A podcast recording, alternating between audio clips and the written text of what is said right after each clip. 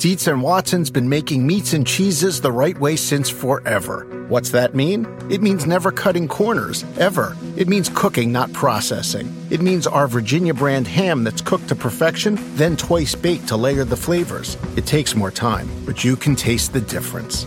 We come to work every day to do it the right way, even if it's the hard way. Because if it's not right for us, it's not right for you. Dietz and Watson, it's a family thing since 1939. Without the ones like you, who work tirelessly to keep things running, everything would suddenly stop. Hospitals, factories, schools, and power plants, they all depend on you. No matter the weather, emergency, or time of day, you're the ones who get it done. At Grainger, we're here for you with professional grade industrial supplies.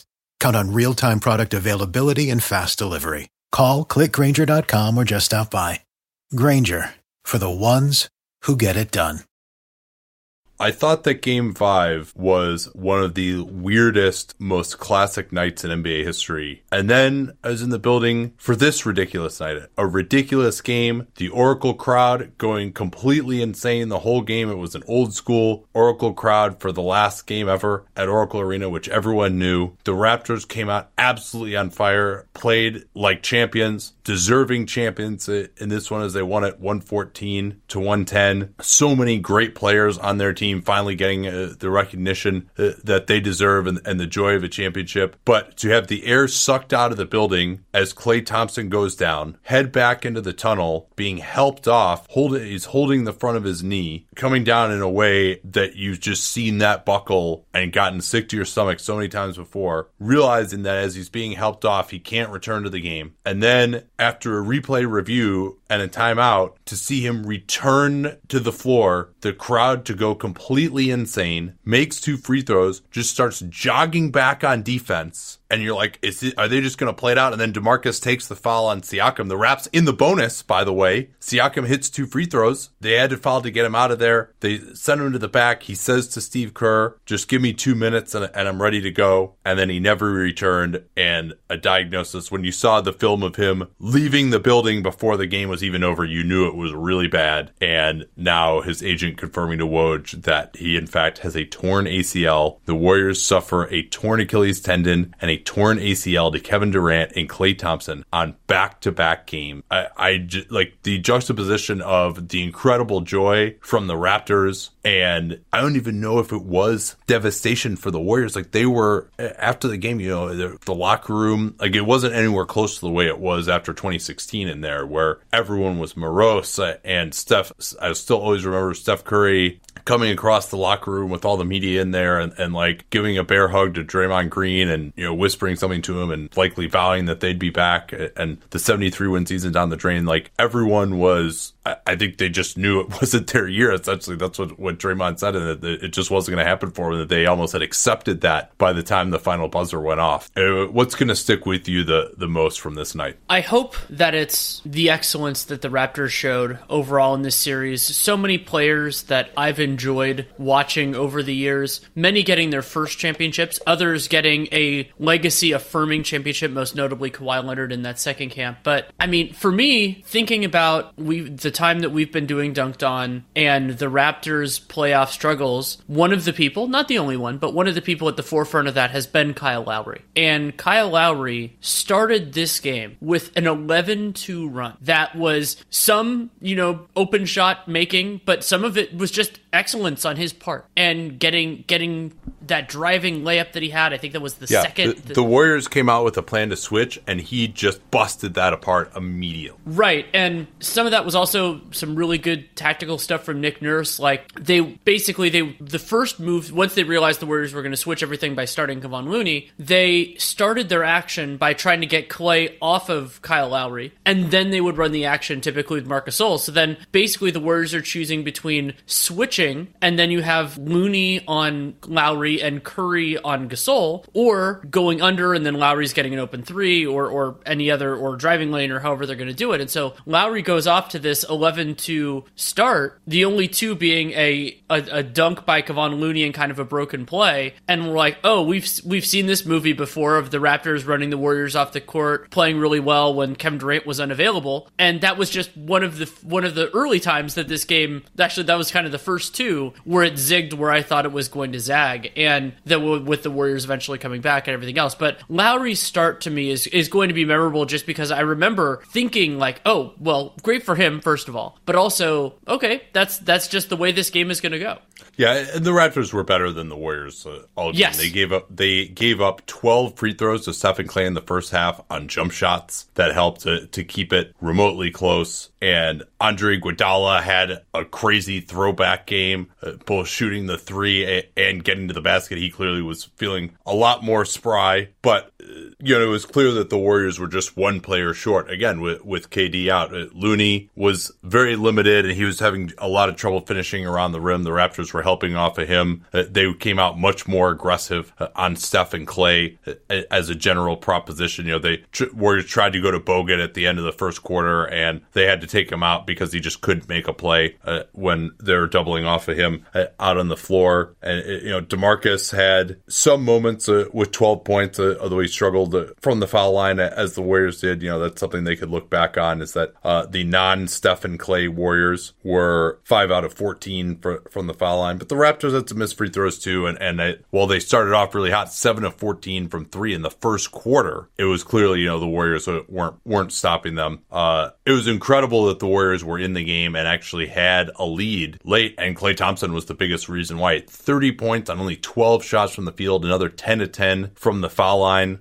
He had two steals. He was awesome defensively. Uh, again, they, they did a pretty good job on Kawhi Leonard in this game, holding him to 22 points. So it was a, a relatively efficient 22. One stat on Klay's night that I thought was I thought was notable. He had eight free throws. All eight of his points in the second quarter were on free throws. He had eight. In Klay Thompson's entire 737 game career, he's had eight or more free throws in a game just 28 times, and was able to was able to get that. You know, got fouled on a couple of jump shots, and and it was and the other the other two incidentally were the were the last two of of his season. And you know, so you saw guys succeeding in in, in different ways. This was another Draymond Green triple double in an elimination game loss in the NBA Finals. Yeah, he almost had a quadruple double too. He was throwing yeah, the ball he, he all over almost, the gym with he the almost turnovers. Did. Yeah, uh, but but you know, I mean, Draymond is very much a field player, and just not having those same guys. And there's certainly the Raptors made him uncomfortable. But there's a lot of plays where he just, you know, he would lead guys who just weren't moving that way. You know, and a, a lot of times those were plays to, to, guys who, you know, either there wasn't the spacing that he's used to working with, uh, or it was guys that he, you know, doesn't have the same chemistry with it as some of these guys he's been playing with for a, a long time. Uh, Nick Nurse coached a fantastic game. Uh, went back to the box and won again. Uh, it worked pretty well uh, when Klay was out of the game, and, and it was just Steph. Uh, he went away from Marc Gasol to Serge Ibaka to close both halves and Ibaka responded with plus nine, 15 points. Gasol was 0 of 5, you know, really uh, had a number of plays on short rolls where he could have just gone to the rim and the Warriors just weren't playing him uh, to score, and he still was passing it up to, to the weak side. He, he was making some mistakes, and Ibaka was better as well, getting out on the floor defensively. So Nurse went to Ibaka, and, and that was absolutely the right decision. He started VanVleet again in the second half, and VanVleet responded with more of that late clock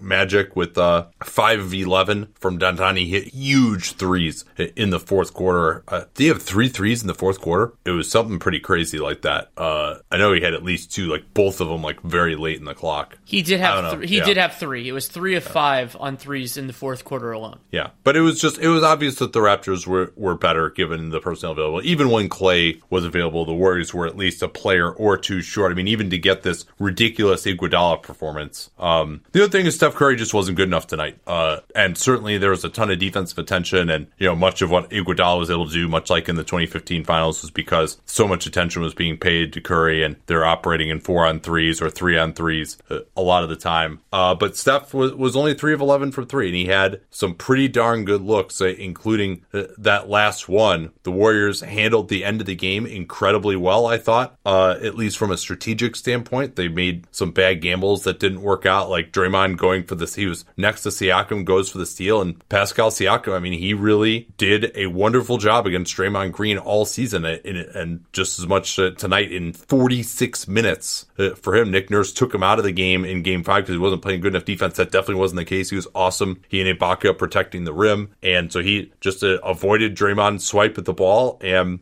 floated home uh, what eventually uh, became the winning margin for the Raptors uh, to put him up by three. And the Warriors did an amazing job giving the Raptors a taste of their own medicine, uh, trapping and forcing a terrible turnover from VanVleet. That was Draymond, all Draymond Green just pressuring him up just over half court and, from, and from Danny terrible Green. Turnover. Oh, Danny court. Green. Sorry, Yeah. yeah, yeah, my bad. That's all right. uh, yeah, that's more likely that it would be Danny Green. Yeah, and so Danny I, Green, I, yeah- I like can't even remember the game right now. It's Yeah, just well, like I'll, I'll, I'll walk through that. afterwards. So yeah, so basically they forced the ball out of Kawhi's hands, and then they didn't. It wasn't a function. It wasn't a trap in the technical sense on Danny Green, but because he had crossed half court and Draymond Green was guarding him, the both the sideline and the half court line served as two other defenders that pinned Danny Green in. He throws a pass to, and they didn't have any timeouts left. They had they had already used their final timeout previously to to because Kyle Lowry didn't think he could get the ball in, and they were it would he didn't want a chance to pass, which I understand. And so then Green throws the ball to really the only guy in the area, Siakam, but it was too wide, so Siakam can't catch it and land in bounds. So then that is what gave the Warriors the ball with 10 seconds left, down just a point. And then you know we were kind of wondering, well, who's it going to go to? I mean, we kind of expected it was going to be Curry, and he got a better look than I anticipated. But still, you know, he was fading a little bit. There were, I think, two Raptors near him. They've been selling out to make other Warriors beat them all night, and you know,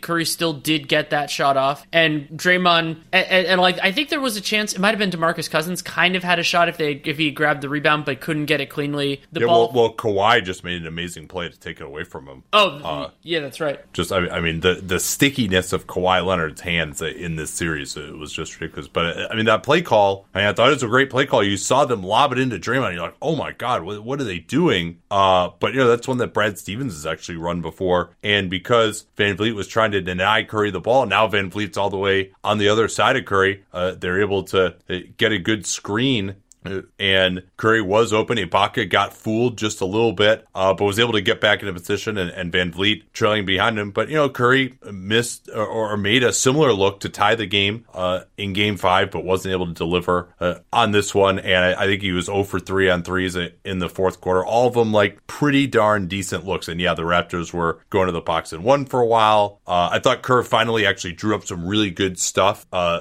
I don't know if it was Kerr or just the, the improvisation. One play, just faked towards Curry's side as he's coming off the screen and then threw it to Quinn Cook for a wide open three. Another time, Curry actually screened the man in the zone for Quinn Cook, knowing that no one was, that VanVleet was never going to leave him, and so that left Cook wide open. Those a, a couple of threes that Cook could have made. Uh, missed some obviously in Game Four as well. He was big in Game Two, but you know that's a, those are kind of the breaks, uh, and the Warriors just didn't have enough. Uh, even with you know Cousins making a heroic effort at, at the end and Kerr just trying to get guys in. He, he went to a pretty decent lineup that had Looney and Livingston together. They actually were able to finally stop the Raptors a little bit with that group, but then they had no spacing at all. It was you just for every moment you felt like this team has has no chance, and like how is it even this close uh, as you got down the end. A couple other small notes. Uh, obviously, there was that part at the end with Draymond calling the timeout that they didn't have, and the rule is that you lose possession if you do that. Uh, that's from going back to the '76 finals with uh, Paul Westphal taking advantage of the fact that you could uh, call a timeout you didn't have, and the other team would shoot a technical, but then you still would get to inbound the ball. Uh, they that loophole was fixed. Then I thought the Warriors didn't do a good job of knowing who this referee crew was. They did a lot of call seeking behavior. Draymond tried the rip through move twice and just lost the ball both times because Marc Davis is just not going to go for that. He's famous for not rewarding call seeking behavior, whatever his other flaws are as a referee. They had a bunch of plays where they would try to like flop on the offensive boards when the ball wasn't even close to them and they gave up fast breaks. Uh, so you know, I, I, thought the Warriors could, could have done better there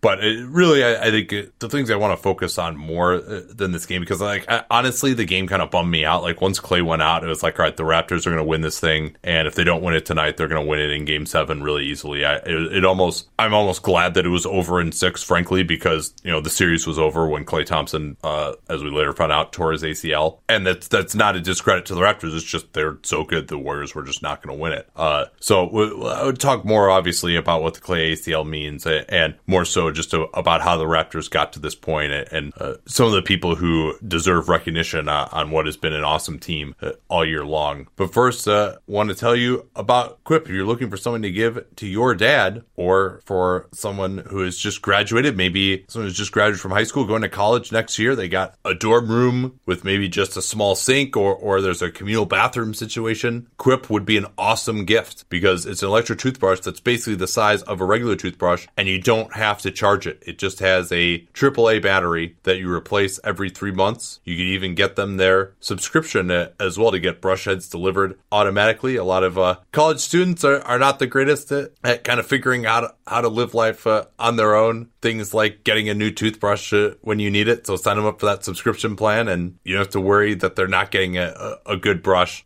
and it's only five dollars uh, to get on that subscription plan for new brush heads every three months. I love Quip, uh, especially when I'm traveling. Fits right in my dopp kit. Got a, a great holder that you can either stick to the mirror or stand up on your countertop. The way to get started with them, and you can get started with them, by the way, for a mere $25, is to go to getquip.com slash capspace. Easy to remember because we talk about capspace all the time around the program. That's getquip.com slash capspace, G-T-Q-I-P.com slash capspace. Don't forget that slash capspace URL. And of course you won't because we talk about it constantly. But more importantly, that slash capspace URL will let them know that you came from us. I mean, I think we got to start at the top when talking about this Raptors group and Masai Ujiri, who was both of our picks for Executive of the Year before these playoffs began. It is a peer voted award, but if you're going to vote on it after the playoffs, uh, I mean, you would have to give it to him. Uh, just the the myriad moves that he made just in the last 12 months but even to, to, build this team that when he started was looking like a massively long rebuilding project. Yeah, DeRozan and Lowry were already on the roster, but you know, no one was thinking that they were great at the time. And to just continue to build uh, over these years, over all these disappointments, just so many moves, and we it'd be hard to go through all of them. But even in the in the last twelve months, they're just amazing. I just want to mention the first one because I pulled up his basketball reference page and and and was appreciated it in terms of how also it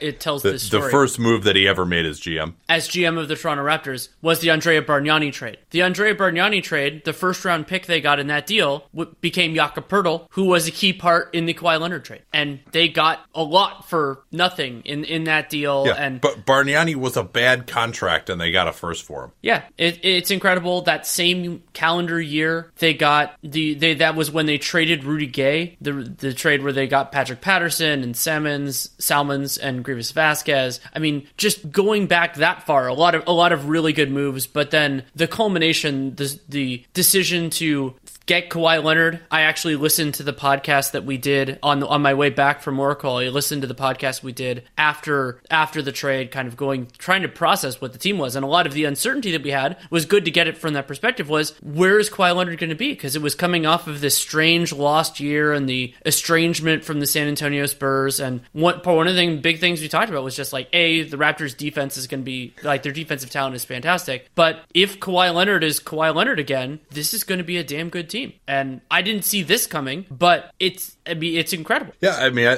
what I said is that if Kawhi could get back to the same level he was at, and defensively he didn't, but offensively I think he was pretty darn close mm-hmm. in 16, 17, that this would be the best team in the East, and also that they matched up really well defensively with the Warriors. As it turned out, it wasn't quite in the way I thought because the Warriors, of course, didn't have KD in this series, and they also weren't using Anunoby, who had started for them last year and played a huge role like guarding LeBron James in that series and looked really good. You know, he had, he had a loss here, so they weren't just you know out there switching everything with a really mobile group but it was a great defensive team uh, for guarding Golden State, and VanVleet was awesome uh, at that uh, as well. Uh, and then the move to get Marc Gasol. Uh, we had speculated that maybe to balance out the roster and get another center, that they might try to move Delon Wright and get a center. And, and the fact that they're able to get Marc Gasol, get off of probably bad money in Valanciunas and CJ Miles, and not even have to give up any future picks just to, to move Wright, who was a restricted free agent and they couldn't have afforded anyway. Mean, just an incredible trade. And Gasol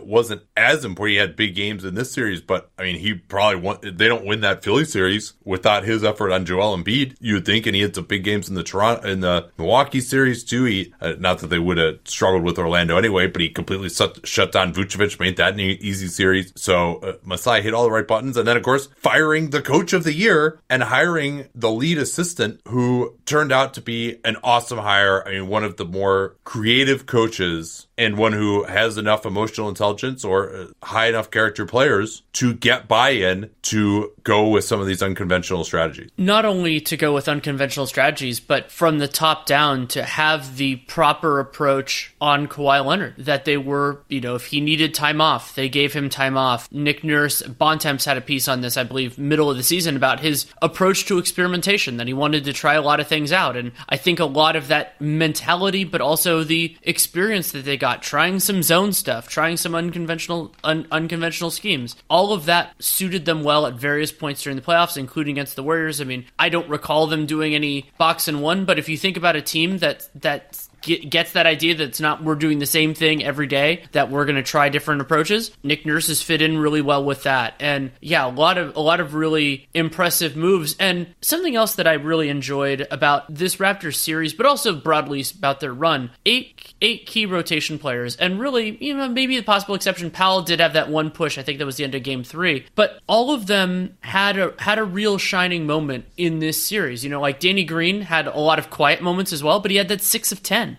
that was that was remarkable. And Gasol had some moments, and Siakam sat for the end of Game Nine. Uh, sorry, at the end of Game Five, but then 26 points in the closeout game, plays 46 minutes. Like a, a lot of those guys, Lowry had had a huge series, and I really enjoy that. So if you want to think about it from the championship DVD perspective, I don't even know if they still make those anymore. And considering those players were all were basically all brought in by Masai Ujiri, that works as a kind of a victory lap for him as well. Well, and he also built a roster that really had no weaknesses. And that is so hard to do in the playoffs. And, you know, they had moments where some guys who were good at some things, mostly shooting, like VanVleet and Green in that Philly series, just couldn't make anything. But when you looked at this team on paper coming in, you're like, what is the weakness of the team? I mean, maybe creation outside of Kawhi would, would be the only, the only thing you could point to. But I mean, man, what a, a versatile group. And, you know, no weaknesses from a team standpoint. And then individual players. I mean, you did, there just was wasn't a place to attack on this team, I mean, which the Warriors have thrived on for so long. Uh, so yeah, and that was fantastic. And we can turn now uh, to Kawhi uh, as well. I, I, thought,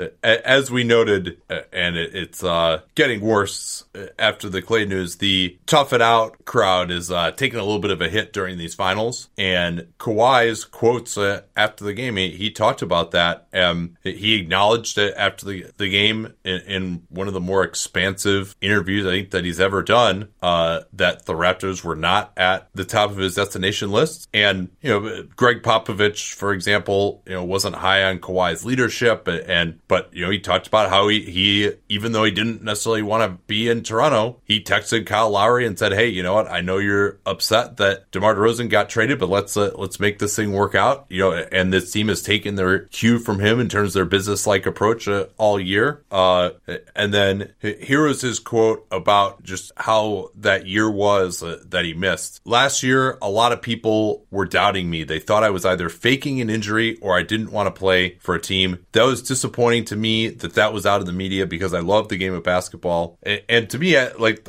I I always thought that the people who are like, oh yeah, he's just decided he's not going to play for San Antonio again. And yeah, you know what? He might be able to like go through some workouts and stuff. But the problem was that the quad just didn't feel right uh, like after he would work out. And he made the right decision to stay conservative about it, to shut it down after those nine games. And that he made the right decision to not push to play back to backs and to play more than the 60 or so games that he played this year. And he was just unbelievable. And now, I mean, you you go back, we thought at the time that shot that he hit in game seven against Philly was like one of the greatest shots in NBA history. Well, think about how big that is now after they actually went on to win the championship. Like how, like that's one of the greatest shots in NBA history. I mean, that, that was just such a, a huge shot. And then guarding Giannis in and changing that that series in the next round and a deserved Finals MVP award uh, for him. And it's good to see finally that he was able to get back to the level of basketball that he was able to play two years ago, and that he was able to overcome uh, the injury that he had. Yeah, and I mean they don't give it as an award. I think that the I think that they should, but Kawhi would be the overall playoff MVP, and so think about that as a perspective from last year to to this year to to get that sort of an honor for him should it have existed is is fantastic and it's and it's what it would be well deserved. So obviously we'll talk about Toronto's uh, uh, off season coming up here in the next few days. They certainly did everything they could to, to keep the guy. That's uh, uh for darn sure. Let's turn now to to that Klay injury. I just rewatched the play and it reminded me a little bit of a similar play in Oracle Arena. But this will be a reminder to you of a guy coming in from the left wing, going up for a dunk, getting undercut a little bit, and tearing his ACL. Brandon Rush. Same basket. Yeah, same basket, same thing coming in for the left wing. Uh, but yeah, I mean, you knew it was not good. And we've seen a lot of bad injuries when guys go in for a two handed dunk off of one foot and kind of try to hang on the rim. And you can really, if you don't actually succeed in grabbing the rim with your two hands, then you can really get your whole upper body thrown off kilter. And, and that's what happened to Klay. And this is not an implication that he shouldn't have been playing because he obviously was very capable of performing. But when people talk about the elevated risk from a hamstring, this is one of the things. That's the same leg that he had the hamstring in. And when you land like that, especially awkwardly, the hamstring is important in that eccentric movement where you're trying to control your body weight as you land. And he wasn't able to do that. And that's what caused the knee uh, to move uh, in that really awkward way. You know, if he didn't have the hamstring injury, maybe he hurts it nonetheless. But I mean, just a, an awful run. I mean, I think the only other time I can recall feeling like this in terms of injuries is when Derrick Rose tore his ACL. I mean, that's really the only other time where, especially when it's just in the playoffs, the ramifications for potential championship contender going forward. Uh, I mean, there, there's the quickest anyone ever comes back from an ACL these days is like eight months. And presumably, if Klay is going to come back on a long term deal, who knows what that is going to be at this point in time, what his market might be. You know, he's not at the level of someone like KD already. Presumably, the Warriors are going to take care of him, but, you know, maybe it's not just the auto five year deal now, but presumably he'll be back on a long term deal with Golden State, and they're not going to want to rush him back next season. Is he going to come back at the beginning of March and then play in the playoffs and they expect him to, you know, go through another just insane run like this? I mean, he probably would be on a minutes limit all season. And this, you have to imagine now that there's just no way that the Warriors are a championship contender next year, even considering the fact that he might be back, but, you know, he's clearly not going to be the same guy, at least right away after coming back. And, and Kevin Pelton has shown us that, like, the, the jump shot in particular is something that takes longer to come back after the ACL. Uh, I mean, even if they get KD back as well, and that would be an incredibly expensive team to have two guys making a, a, a combined over $70 million on the bench and paying hundreds of millions of dollars in luxury taxes next year. I mean, it's just, you would imagine that it's not going to look like Golden State are going to be a championship contender next year, even if he comes back, and that they might just have him sit out the, the entire year in that respect. And then Draymond Green, I mean, what does that mean for him and his potential extension talks this summer? You know, Steph Curry going to be 32 by next year's playoffs. Like this is now a year of his prime. Maybe next year will be his last, you know, best player on a championship team type of, uh, of level. I mean, it really does feel like this is it. This is the end right now of Golden State being a championship level team. Maybe I'll be wrong about that. I hope that I am because they have been such a joy to watch, but it really feels like this is the day that the music stops. An important point to emphasize here is that returning from both this issue and the Achilles rupture that Kevin Durant had, we obviously don't know if either, much less both of those players will be on Golden State next year. But coming back is not being 100%. And that's why the champion championship aspirations for 1920 are likely unrealistic. The other part of it is this team is now incredibly susceptible in basically any iteration to any injury of their remaining good players. You know, like if Curry misses 10 to 15 games, then they might lose a bunch of those and the getting into the playoffs, getting a decent seed in the playoffs gets a lot more distant, you know, all those sorts of things. So it there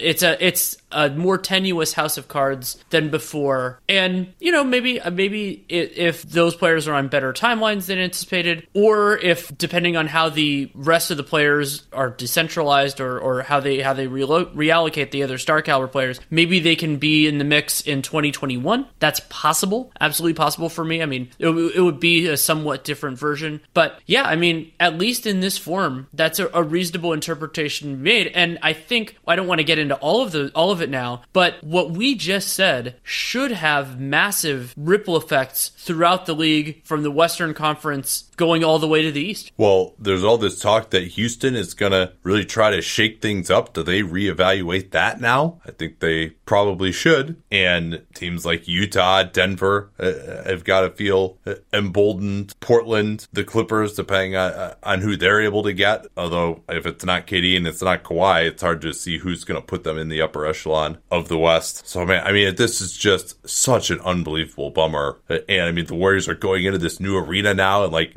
Klay, no KD. I mean, it's just Draymond, Steph, and you know, Cousins said he was he's not averse to coming back. So maybe maybe he becomes a bigger priority now. Well, he's going to get more touches. uh, you know, but there's they're still limited in what they can offer. We'll, we'll talk more uh, about that later. But it's just, uh, and it's, it's really a shame too to have Toronto's joy and stage, and you know, just for me, I, I'd like to feel like I can fully appreciate their win and uh, the fact that this game was sullied by just yet another injury, and now uh, that just the whole complexion of the league has changed, and just in a negative way. I mean, there's Klay Thompson and Kevin Durant are two of the most exciting players uh, in the NBA, and to just have them not playing next year already, and to know that, especially when this year up until now was maybe like the healthiest year among superstars that we'd ever seen. And then to have this happen at the at the very end. And Kerr said, you know, maybe if it's five five straight years of 100 game seasons or and we thought that this team might be injury proof if one of the superstars uh, went down and they they proved to be a lot more resilient in that regard than maybe even anyone could have thought to continue to play toe to toe with this Raptors teams with all the injury that they had. You know, Kevon Looney is getting shot up uh, every game to go out and play uh, with that cartilage fracture in his ribs. So, I mean, incredible resilience by the Warriors to be sure, uh, and something that you really respect. But it's really end of an era at Oracle and end of an era of the Warriors dominating the NBA, playing this beautiful style with the incredible shooting that's revolutionized everything. And not only, just, you never know whether KD or Klay are going to be the same. The odds are at their ages, they're probably not going to. It's certainly not on a consistent basis. I'm sure they'll have flashes, but every night in, uh, and especially for Klay, you know, maybe as close as it's gotten to an Iron Man before this series, uh, it, and people are saying, you know, maybe this is evidence that the NBA season is too much. I we, have been saying that for a long time, so I'm I'm certainly on board with that. But I'm uh, then with this seismic summer coming up as well, and now the East is looking like they're going to probably have most of the power in the NBA now. The Lakers, you know, they they could really benefit if they can get AD now. I just I can't even begin to process all the implications of these last four days. Well, and another part of the West hierarchy is how does this affect Kawhi Leonard's willingness to resign with the Raptors? I mean, they won a championship. They can bring this exact same team back without too much. I mean, it'd be you know expensive, of course, but they could they can bring this team back. Does he decide to stay for either one year as other potential destinations figure their stuff out, longer term, and you know that would be another superstar staying east, and so then that would clear the path a little bit for somebody else, and it's it's fascinating. And the it's terrible that these injuries happened to anybody, much less to star players heading into unrestricted free agency. But I mean, there's barely even enough time to process this mentally, much less the teams that have to develop battle plans and have to adjust everything based on based on what happened. And so now you have two max players that their situation is totally different and the NBA is a is an ecosystem built on star talents joining forces. That's been a part of the, part of its history, especially its modern history. And the the board is completely different now than it was four days ago. All right.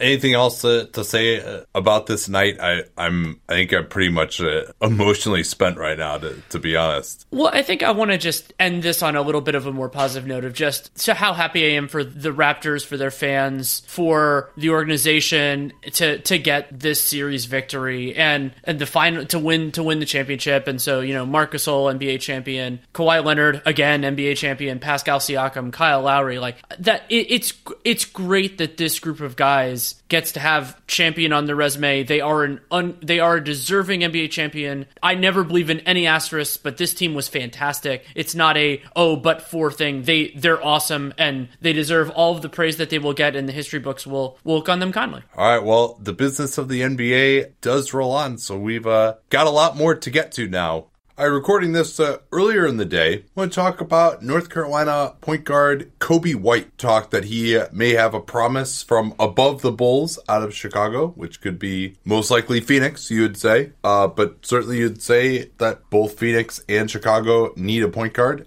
in their long term program. We start off uh, with some of the measurables for White. Actually, do you, do you have that, Danny? I forgot to I do. how tall he is. I do. So Coby White, 6'5", 191 pounds, with a listed six foot five wingspan. And something that Schmitz noted in his video is that White has a eight one and a half standing reach, which is about the same as JJ Redick. So if you want to kind of get an idea that he doesn't have a he doesn't have a negative wingspan, but he's exceedingly close. So yeah, that is a very low standing reach, uh, even for for right. You know, I mean, that's like the standing reach of like a six foot guy. Your average six foot guy probably be right, and and that gets into something that I think is worth talking about at the outset here, which is that in the in the chatter that I've heard with Coby White, I think people have talked a lot about his height, and his to me his functional height is a lot lower than his height, and that matters in a couple ways. So first of all, he has a low release point on his jump shot, so he's not using all of that, and he's not a great vertical athlete either. So yes, he has the cachet of six foot five, and he has the poofy hair, so sometimes he looks well, not all the time, but some of the time, and so that makes him kind of look taller than he is. But to me, he doesn't have the functional height to be at least at, at on the starting line to be really a multi-position guard. You know, to me,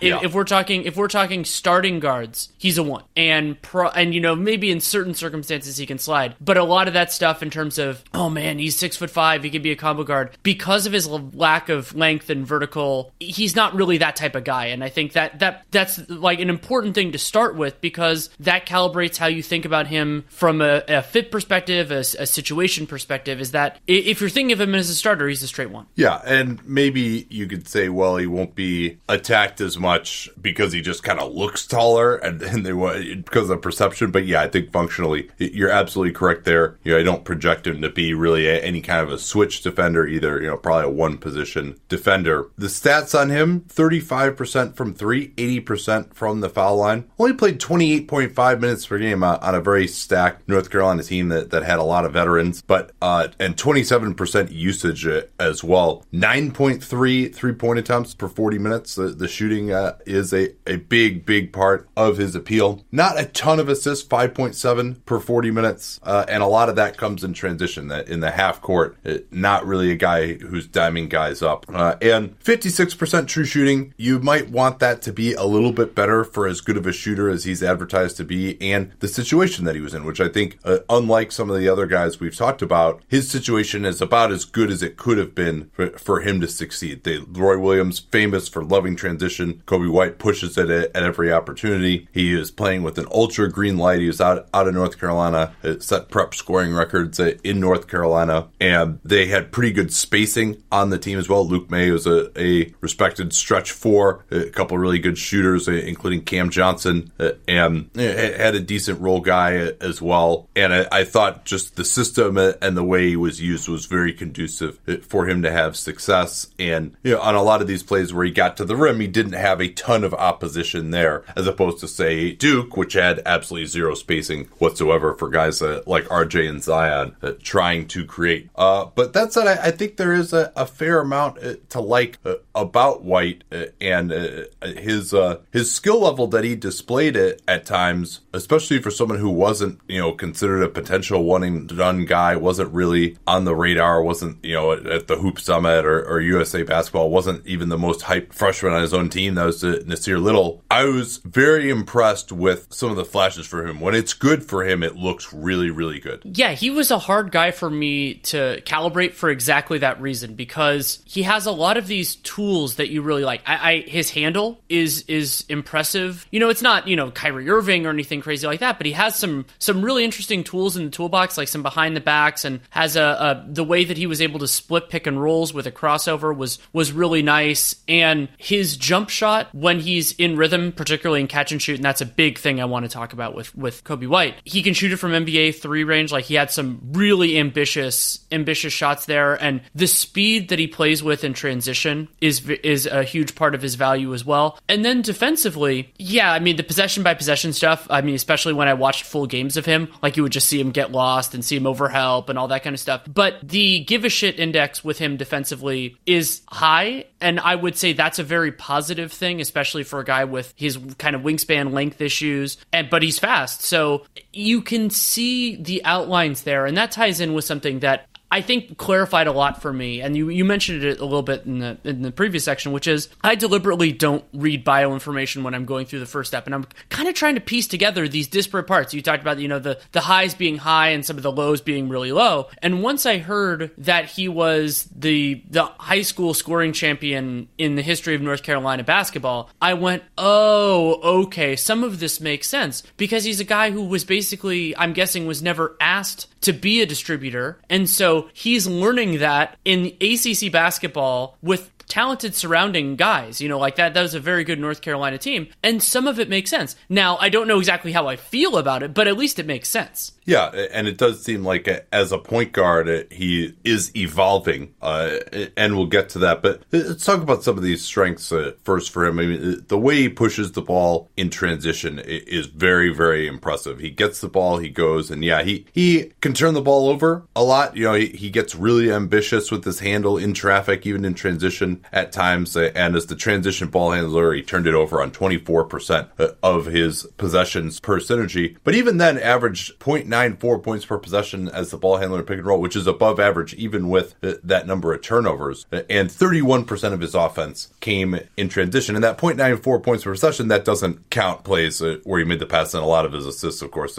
came in transition. Uh, his straight line speed is very impressive. His straight line acceleration is very impressive. It was a joy to watch his possessions compared to Hunter and, and Culver because you know White probably has overall the fastest possessions on average of any prospect that you're going to see well, given the and way not not only played. not only fastest possessions but also better spacing around him. So yeah. like th- there weren't as many of those just kind of like cloggy possessions that we saw with some of the other guys. Yeah, so I, I think that's a, a big part. He just loves to grab the ball and push it, and so much of that is just mentality, frankly, and especially the fact that he can work up a pretty good head of steam in transition. And you know, we didn't see a ton of his just pulling up in transition from three, but given his deep range and his kind of ultra green light, I think he could be effective there. I think he could be effective running the lanes if someone else is pushing the ball up uh, as well. So that's transition for a point guard. I mean, that's, you know, I don't know if he's going to revolutionize a team the way, say, De'Aaron Fox did this year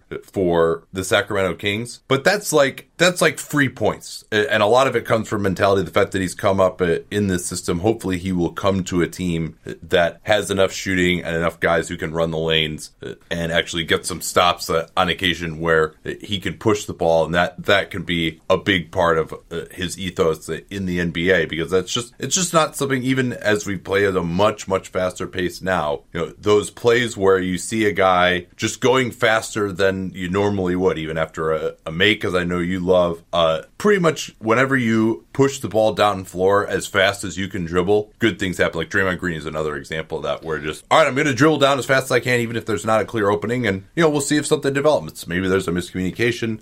Maybe there isn't quite as much help at the rim, uh, whatever it is. So that's that's a, a big thing to like uh, about him, and something yeah. that I believe will translate pretty well, even if he's not just like an incredible finisher as far as pushing it down floor. You know, where he's not going to come down and dunk on you if you're not in position. But it, it, I think it, that's something that every team should want to have in their point guard. I'm happy you brought up Draymond Green because that's another instructive example here. Because you can have more than one player who who can do this, and and there is even a, a distinct possibility if White is not good enough as a half court creator that he can still provide real value here, either as a starter or coming off the bench. Just when he gets the ball, he pushes it like hell. Like there, there, there's a real value to that, and I think especially if the players surrounding them and the coaching staff embraces that, and especially for a lot of these like limited half court teams. I mean, that's something I brought up with Sacramento before. Sacramento still has a lot of room to grow as a half court offense, but De'Aaron Fox helping give them that identity has allowed their offense to get out of the doldrums even as they're figuring that stuff out. And so with White, even as he's figuring out the other the other elements of, of the half court, and maybe you could pair him with some there there are many players who are larger than point guard size now who can run a pick and roll, who can be the lead dog, whatever however you're going to define it. That is is a valuable skill to have. And then the other part, and I, I I'm going to emphasize this, I mentioned it previously, is that I think White can bring value here, even if he ends up not being starting caliber. And I actually think he can maybe bring more value as a transition dynamo off the bench because he might be playing fewer minutes, and because there are you know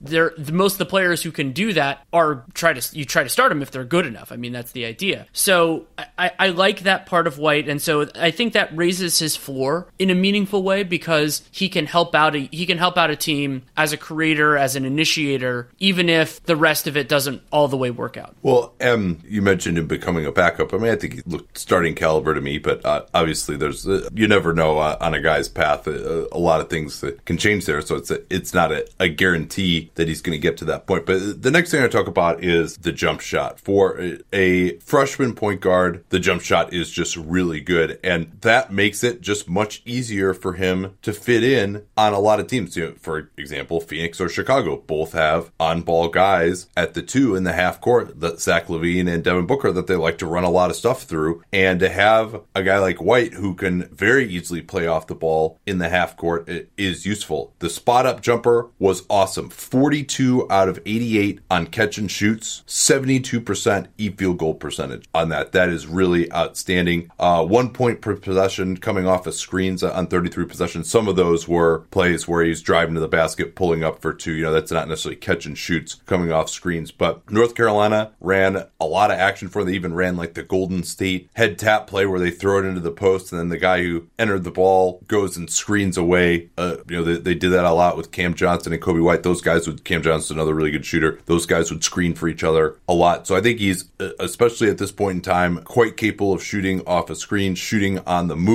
uh, off the ball. And ha- you mentioned the low release, but he definitely has a pretty compact delivery, very quick release, and comfortable shooting it from NBA range uh, already. And so uh, while there's a 35% three point percentage, when you get to the catch and shoot stuff, that looks really, really good. It's the, the off the dribble where his shot selection uh, yeah, could use a little work. well, yeah, that's that's the disparity that I keyed yeah. on. I keyed on it early, and then I when I started doing my my secondary film analysis, I went really in on it. Is this gigantic disparity that White has between his catch and shoot and pull up? So 1.3 points per possession, 93rd percentile on catch and shoot, 0.6 points per possession, which is 27th percentile on pull ups. And remember, this is you know there there are some players who have a low pull up number because they don't shoot that many. It gets prone to variance, all that sort of stuff. No, he had a, he had 116. He was he had a 25% field goal percentage on pull up shots.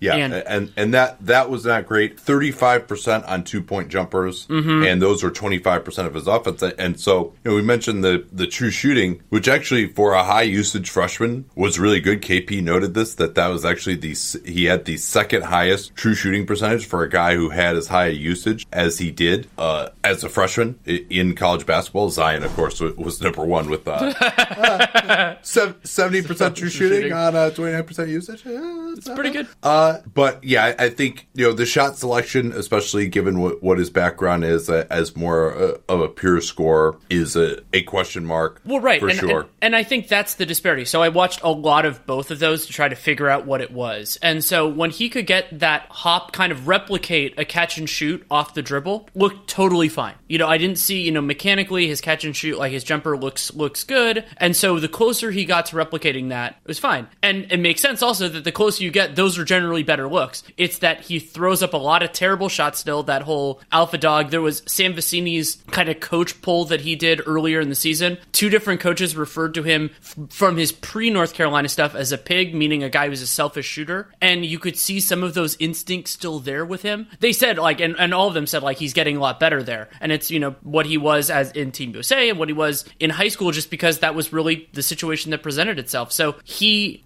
I think that he'll mostly just shaving off the worst 10 to 20% of the shots that he takes will massively improve a lot of those elements. It won't fix everything, but it'll it'll help a lot. And th- and also just realizing that some of those worst 10 to 20%, they just shouldn't be shots in the first place. They should be passes to other guys or trying to get something else, not not settling for that, you know, pull-up jump shot with 20 on the clock or some of the some of the terrible terrible shots that he took. Or even like there was this one where he basically missed Luke Maye. I, it was a play. It was hilarious. I saw it in Synergy, and then Schmitz had it in his video, and I'm like, yeah, it was. It, was, it, it bothered me too. Where he he missed the he missed Maye on a pick and pop, and then just like threw up this like fading thirty footer, just sitting there going with five seconds left. And so like I think I think a lot of that stuff will change with time. And hearing people who saw him in high school say how much he improved makes me think that he will. Oh, we forgot to mention his age. White, he's 19 right now. He'll turn 20 in February of next year, so this will be his age 19 NBA season per Basketball yep. Reference.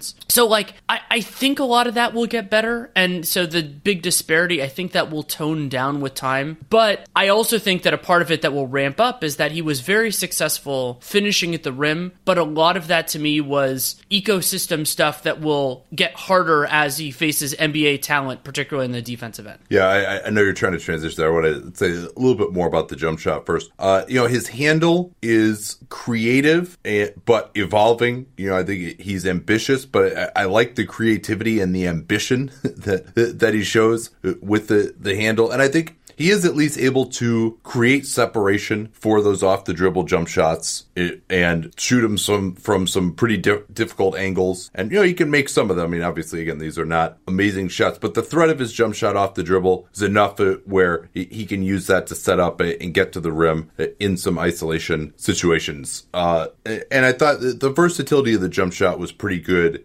as far as not having to have his feet perfectly set, being able to shoot on, on the move, get the shot off quickly quickly before the defense recovers. Uh, you know, I think sometimes he could work on his shot prep a little bit more. There'd be times when, you know, he'd give the ball up and then he'd be open, they'd throw it right back to him and he'd kind of catch it and be like, oh, I guess I'm open, I'm going to shoot this. And he didn't really have his feet set. Uh, so that, that's something that he, he could work on uh, as well. We can turn to the finishing now. That 67% at the rim per hoop math uh, is uh, very solid. Even in the half court, you know, he's right around that range on synergy. But, uh, and I do think there are some things to like in the sense that he's He's not afraid of contact. He'll go into guys. Uh, I think he can build out his frame to be pretty strong. Uh, ultimately, you mentioned that he, he's that 6'4", 190 pounds or so. So, you know, I could see him getting to the point where that strength actually becomes an asset as a finisher. But he's not going to turn the ball over and dunk it. Doesn't get amazing extension with one hand. He could really be, especially due to his speed and the fact that his shooting presents some chances for blow-bys to add that one-handed Nash Gary Payton layup where you just don't put your other hand on the ball uh, and just speed to the basket and beat the big before you, uh, the help can get there. Left hand is okay. You know, I wouldn't characterize it as oh my god, this guy's so ambidextrous, but I don't think it's going to be a, big weakness for him. He's willing to take shots uh, with his left hand,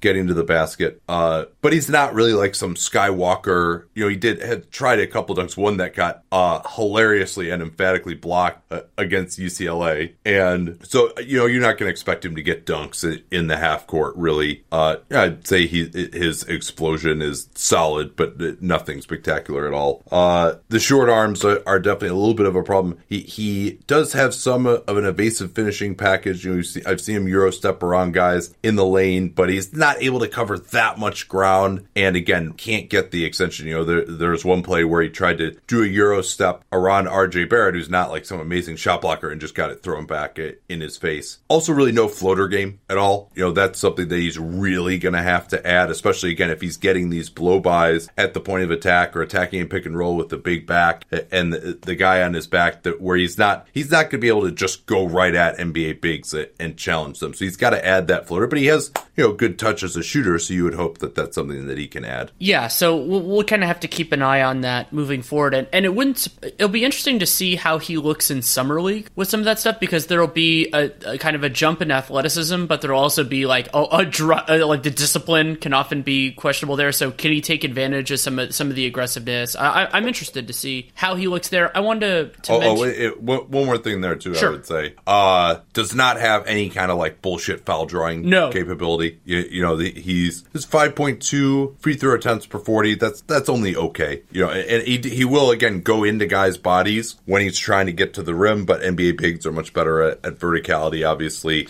and so so I think he needs to come up with you know the the pump fakes and you know the feel of the guy in your hip, throw throw something up and get a call. Like he he could certainly stand to add that to his game. So a couple things just to catch up on uh, as we kind of finish through his offense. So I like that you described his handle as ambitious. I, I think there's a lot of functionality that needs to to build in there, and especially when he when White gets pressured up, I, he he can sometimes get a little bit loose with it, and and that was really where he ran into problems. And not every NBA guard does that, but it would be good to to, to really flesh out that part of his skill set, and I think he can. It's just going to take some time and some some development. White as a passer is is interesting because like especially in the half court, to me he didn't have a lot of like really wow reads that were either successful or unsuccessful. Like sometimes I like I, I like with point guards I like to watch their their turnovers as well and just see okay were they trying for something here and it just wasn't there. And he didn't really have much there that was inspiring. He's you know can do the functional stuff and, and he he has some good finds of role guys, but compared to Morant, compared to even De'Aaron Fox to me, he doesn't have like he, he's more of a make the he can make a decent read, but he doesn't really pass guys open very often. And yeah. maybe that will be developed in time, but generally speaking, the guys that I'm a little bit uncertain about that when they come into the draft don't transform into something very different from that. Yeah, and I think you know even someone like RJ or Culver,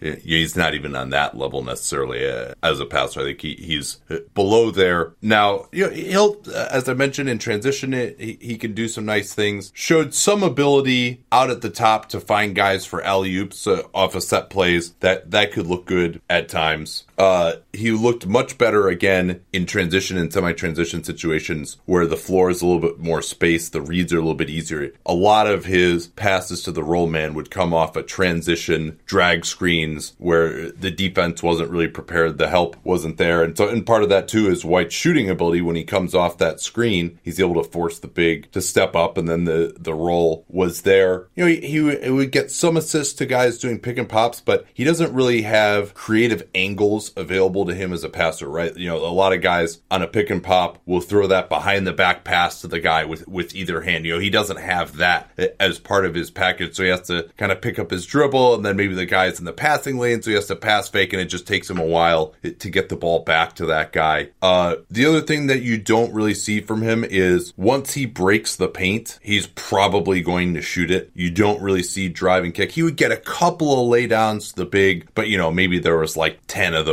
all season uh, when he, he's getting penetration. And I didn't see, you know, I watched probably half of his assists on the season and I didn't see a single drive and kick play, uh, either out of pick and roll uh, or uh, even in transition. And they had shooters too, you know, so, so that should have been more available to him, you know, just really, and that those are the type of reads you can teach guys to have, especially when his finishing at the rim isn't going to be as effective. He's going to need to add that. Uh, I'm not going to say that, that, he can't necessarily, uh, but no, I mean, passing is not a strength for him at this point in time. I think he can get to be adequate as long as his gravity comes around as a scorer. If he's really going to be a huge scoring option, if teams are respecting his three pointer off the dribble, if he's going to come off screens uh, and then he can find guys quickly, uh, and then in transition, you, you know, he's good. But yeah, as a half court passer, you'd say below average. Uh, as a, you know, a college point guard prospect, at this type of a level, to be sure. Well, so Yeah. he- here's a good stat on that. So this is per synergy. White had 181 possessions in pick and roll. 18 of those ended with a pass to a spot up shooter. There you go. Yeah. And it, the ISO numbers are pretty similar to that. And, you know, a lot of those ended up with jump shots. And, uh, you know, only, it was about between a fifth and a quarter of his, of his pick and rolls ended up even being a pass out of it. So it was a lot of that was for, for his shot.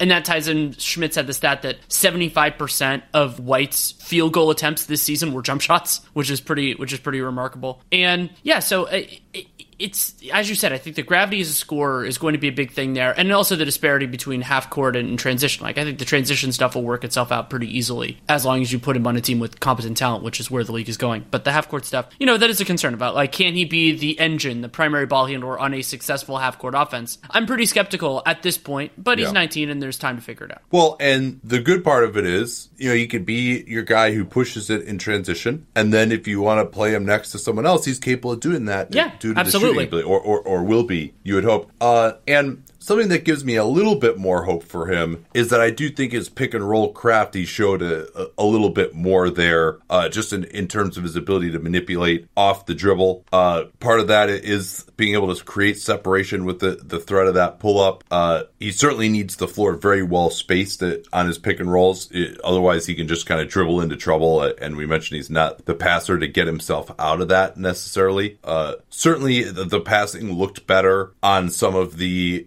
defined play calls uh, that they had where he knew what was going to be developing. And then he had the ability to deliver the ball a, a little bit better. Uh, he really likes to get screens way out on the floor uh, and he loves to split the pick and roll. And when he would try to do that, he was very effective. And then he can get downhill uh, very quickly and there wouldn't be enough help at the college level. Uh, his acceleration in a straight line is really good. That's probably athletically, his ability to just accelerate is one, one of the best things. And so uh, he changes speed some and to the extent that he can improve that, uh, it gets even better. That's part of why his splitting would be so good because he could kind of throw the ball in between the two guys uh, and then just get through it so quickly and get to the ball before anyone else could uh, and then attack downhill. Another thing I thought he was pretty good at at times that, that looked like this is something that Steph Curry, for example, is awesome at is looking like he's going to just start a move and then changing direction. And by doing so, just slamming the guy right into the screen. That always works, especially way out on the floor. That works better than just, okay, I'm going in this direction and here comes the screen. You're able to prepare for it. You're able to try and get over. What really works well is, all right, I just did a crossover in one direction. You're starting to slide this way. Now I'm going to cross you over again. And as you try to move your feet to stay with me, you slam right into the screen.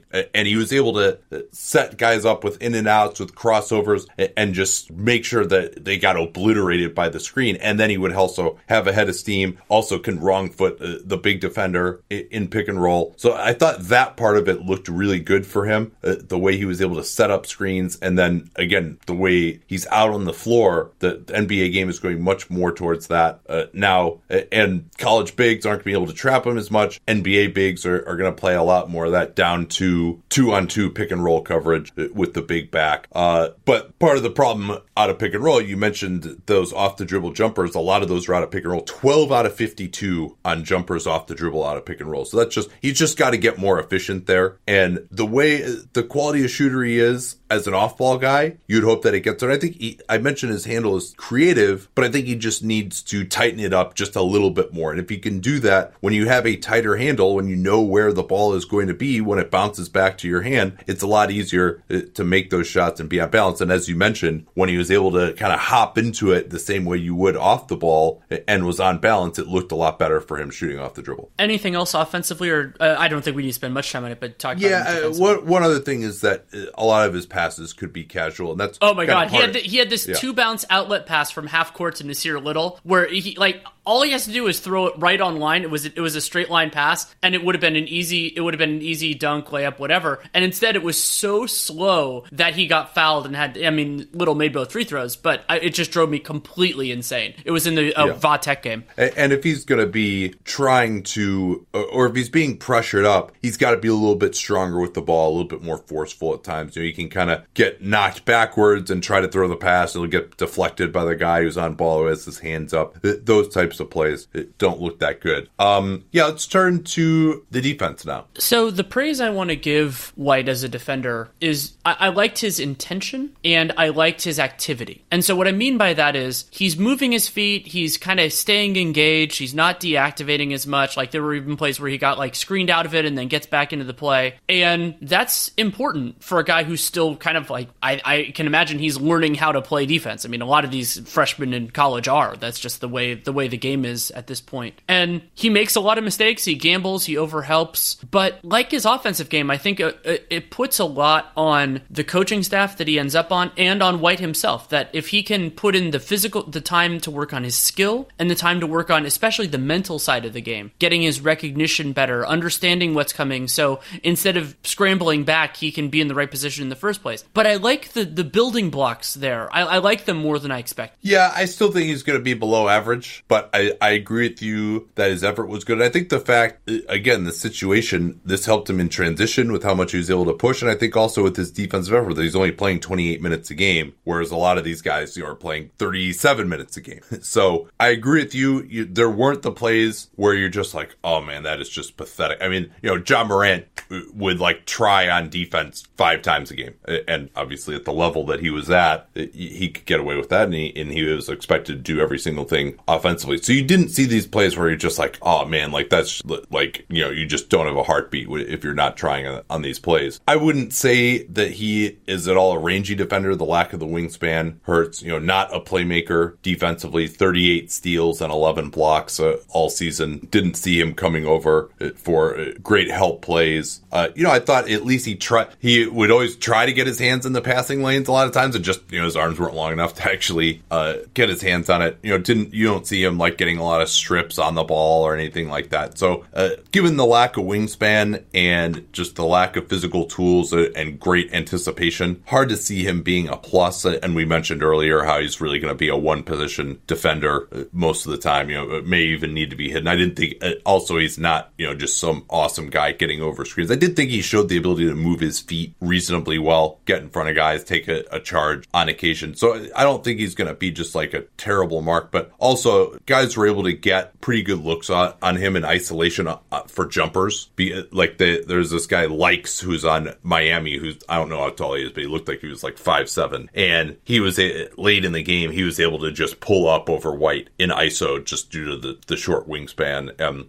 the technique in ISO could be a little bit better too. He does kind of open up his stance, uh, uh, allow guys uh, to get by him at times. But I think like his feet are quick enough that you're not going to be like, oh man, this guy is just you know he's not Trae Young level, but you know I think he's going to be if if everything works out and he reaches his ceiling, he'll be average defensively. But you know point guards aren't out there for their defense a lot of time. I'm, I'm looking through my notes to see. I, I don't think I really have anything else that's yeah. that's super important here. Well, one thing as one, a rebounder, I thought he was fine. It was fine. Uh, one other thing I'll note: White did something that a lot of guards do. I think of Klay Thompson, but it's a lot of them. Where in the Vatek game, he he had a huge performance 27 points, 9 to 16, 5, 5 11 from three. But he did something that so many guards do, which is got hot on good shots and then use that confidence to take bad shots. And coaches yeah. will just coaches will have to just I don't punish that out of him or something. You know, get that get that part of it out of his game because he is not so good at those bad shots to to justify it. Like there are certain guys where you know you, you take that as part of the equation. But with him I don't I don't think White's ever gonna quite get to that level. So focusing more on the the off ball stuff, especially in the half court, I think could could really help him. But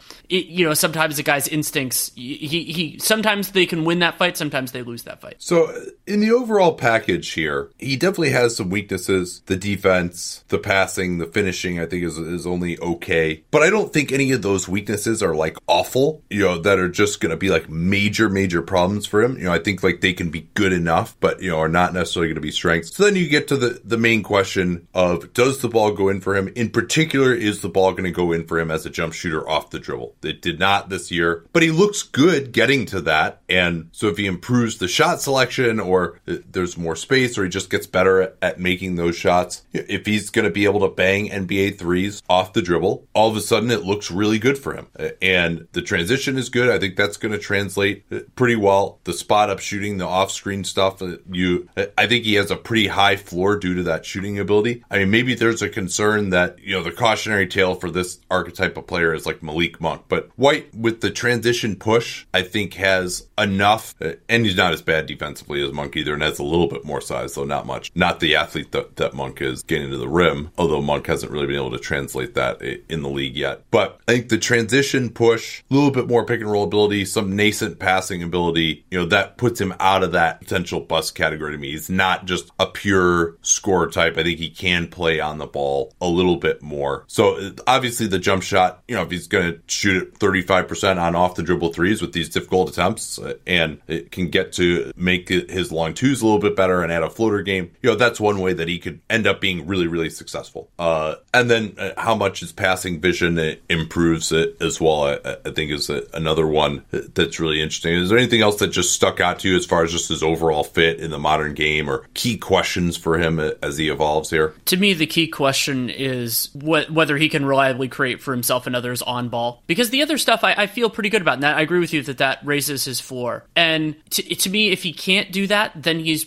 probably a bench guard because I don't think he's so good off ball that you can on most teams you can afford to just like start him. You know, he's not you know great defender. You know, he's he's all right in those unless his shot just is is unstoppable. But bench guards who can create and do all these things are, are still very positive in the league. That can still be a you know a twenty plus minute a game guy. And so yeah, I, I'm I I think I'm maybe a little lower on him than you, but acknowledge the upside. And yeah. and I appreciate. I've talked about this so much on this and NBA cast about getting. 48 good minutes at, at the point guard position. And that's, I think, where, where White is really valuable. Yes, it's not the same as the wings where there's a real scarcity, but getting even to that baseline equality, which I think is closer to his floor, is still really valuable. And so I can imagine a team being happy with drafting him, even if he does, doesn't end up getting super close to his ceiling. So here's the big question to me is how does he compare to Garland?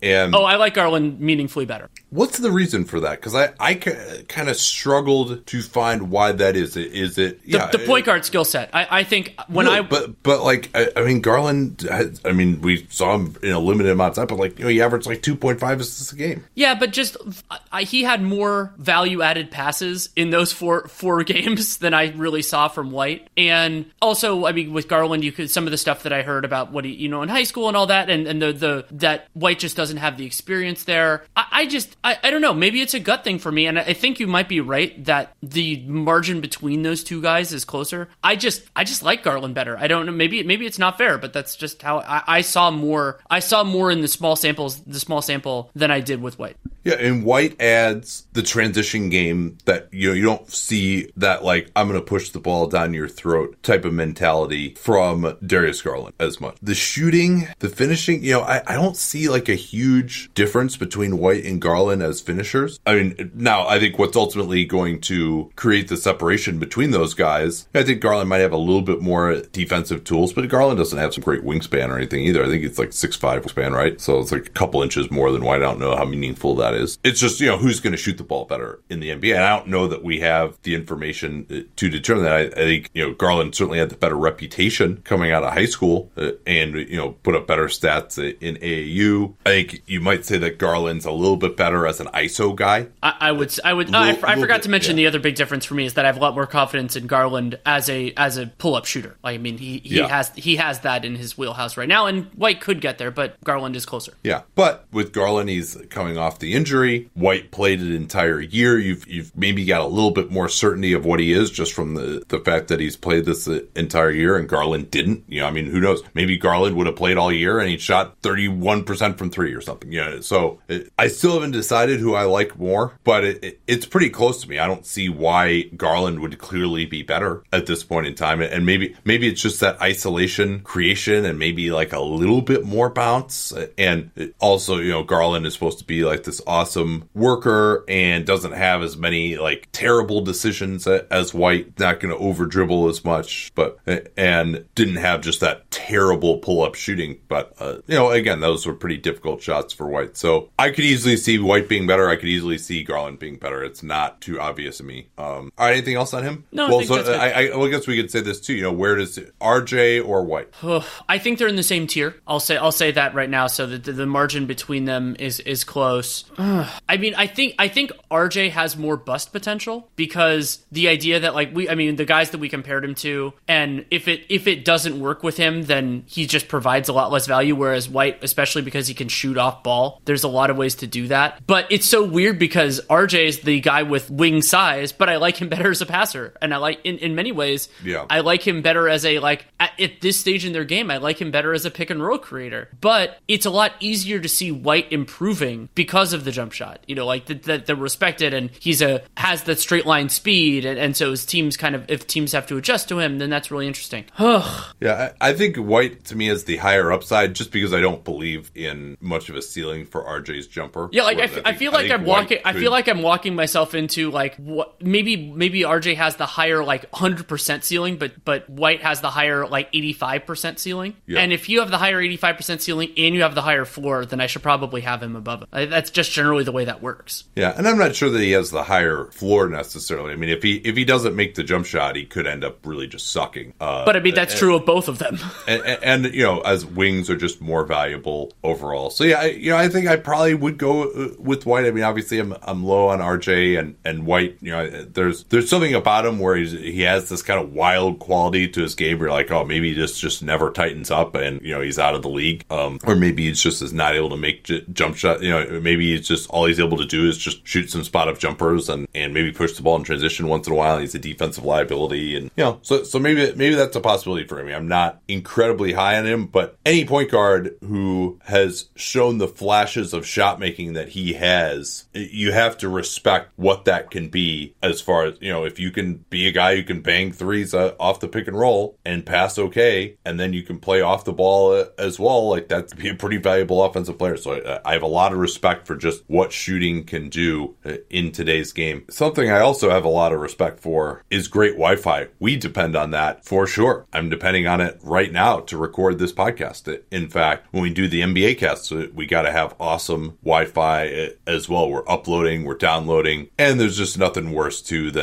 getting into a room in your house. You, you settle in, maybe you bring your laptop with you, you want to work somewhere else, and then you try and watch a video or you try and turn on some streaming on your TV and it's just all laggy. And then you don't know whether, like, oh, is my main internet down? Is the Wi Fi connection just not good? Or there, is someone else streaming something in another room? So just get rid of those concerns and get Eero, the home Wi Fi system that brings you a fast, reliable connection in every room of your house. The second generation Eero and the Eero Beacon allow you to build a Wi Fi system that's perfectly tailored to your home. And when you add their Eero Plus service, you can get total network protection with the ability to block malicious and unwanted content across your entire network, which is awesome. If you have kids, it checks the sites you visit against a database of millions of known threats, and it prevents you from accidentally visiting malicious sites. And it doesn't slow anything down either. It's not running on your computer uh, to where it's using a bunch of these system resources. And violent, illegal, or adult content gets flagged so you can choose what your kids can and cannot visit right from the Eero app. And you can get rid of annoying ads and pop ups on all your devices, improving load times for ad heavy sites so you can browse and stream faster than ever before. And you can get lightning fast internet uh, with all their different nodes that talk to each other uh, around the house. So never think about Wi Fi again. Get $100 off the Eero base unit and two beacons package, plus a year of their Eero Plus service. Visit Eero.com slash capspace. That's E E R Slash capspace and enter the code capspace at checkout. So slash capspace URL and then the capspace code as well. You're getting double the amount of capspace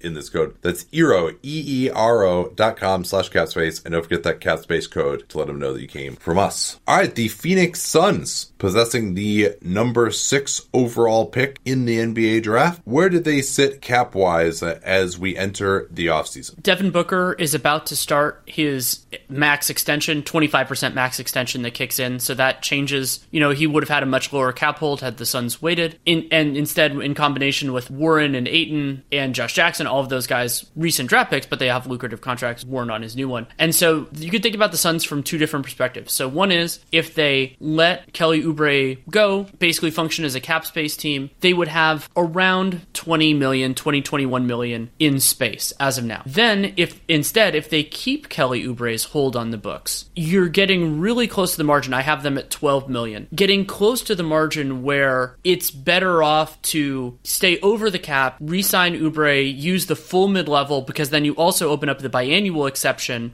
and then you theoretically could get you could use bird rights to retain some of the other guys. You wouldn't have to renounce all their holds and that could be useful. So that is kind of a, a, a key choice that the Suns have to make and fortunately for them is a choice that they can make later in the process depending on contact. Yeah, we'll see what is uh, available to them and, also who they're going to draft. I mean, that that is going to be a massive component uh, of this. They've got Tyler Johnson, who uh, was a big part of, of what they did when he played. They looked much better, but uh, he has been quite injury prone. Uh, pretty decent fit, though, as a spot up shooter and defender next to, to Devin Booker, but clearly in the market for a longer term point guard solution. But you really, next to Devin Booker, you really got to have someone who can shoot. And so do they want to get into the unrestricted point guard market where, you know, you're looking at, I get, you know, guys who would fit would be like a Darren Collison, uh, although Collison's not the spot quality of spot up shooter. I think you would want George Hill. Ricky Rubio doesn't really seem a, like a fit due to his lack of shooting. I think Patrick Beverley actually could be a pretty good fit uh, for them. We'll see what kind of offers Beverley is going to have. He's, he's one of these guys who's not an amazing player, but he also fits so many places that he's probably going to have a lot of offers. And then there's also the potential of maybe going into the restricted free agent market. Uh, they've long been linked to Terry Rozier, who also I think would be a pretty decent fit next to Booker. Uh, the 25 year old uh, Rozier is, is restricted. Much depends there upon what happens with Kyrie Irving. If he goes back, you would imagine that Rozier is someone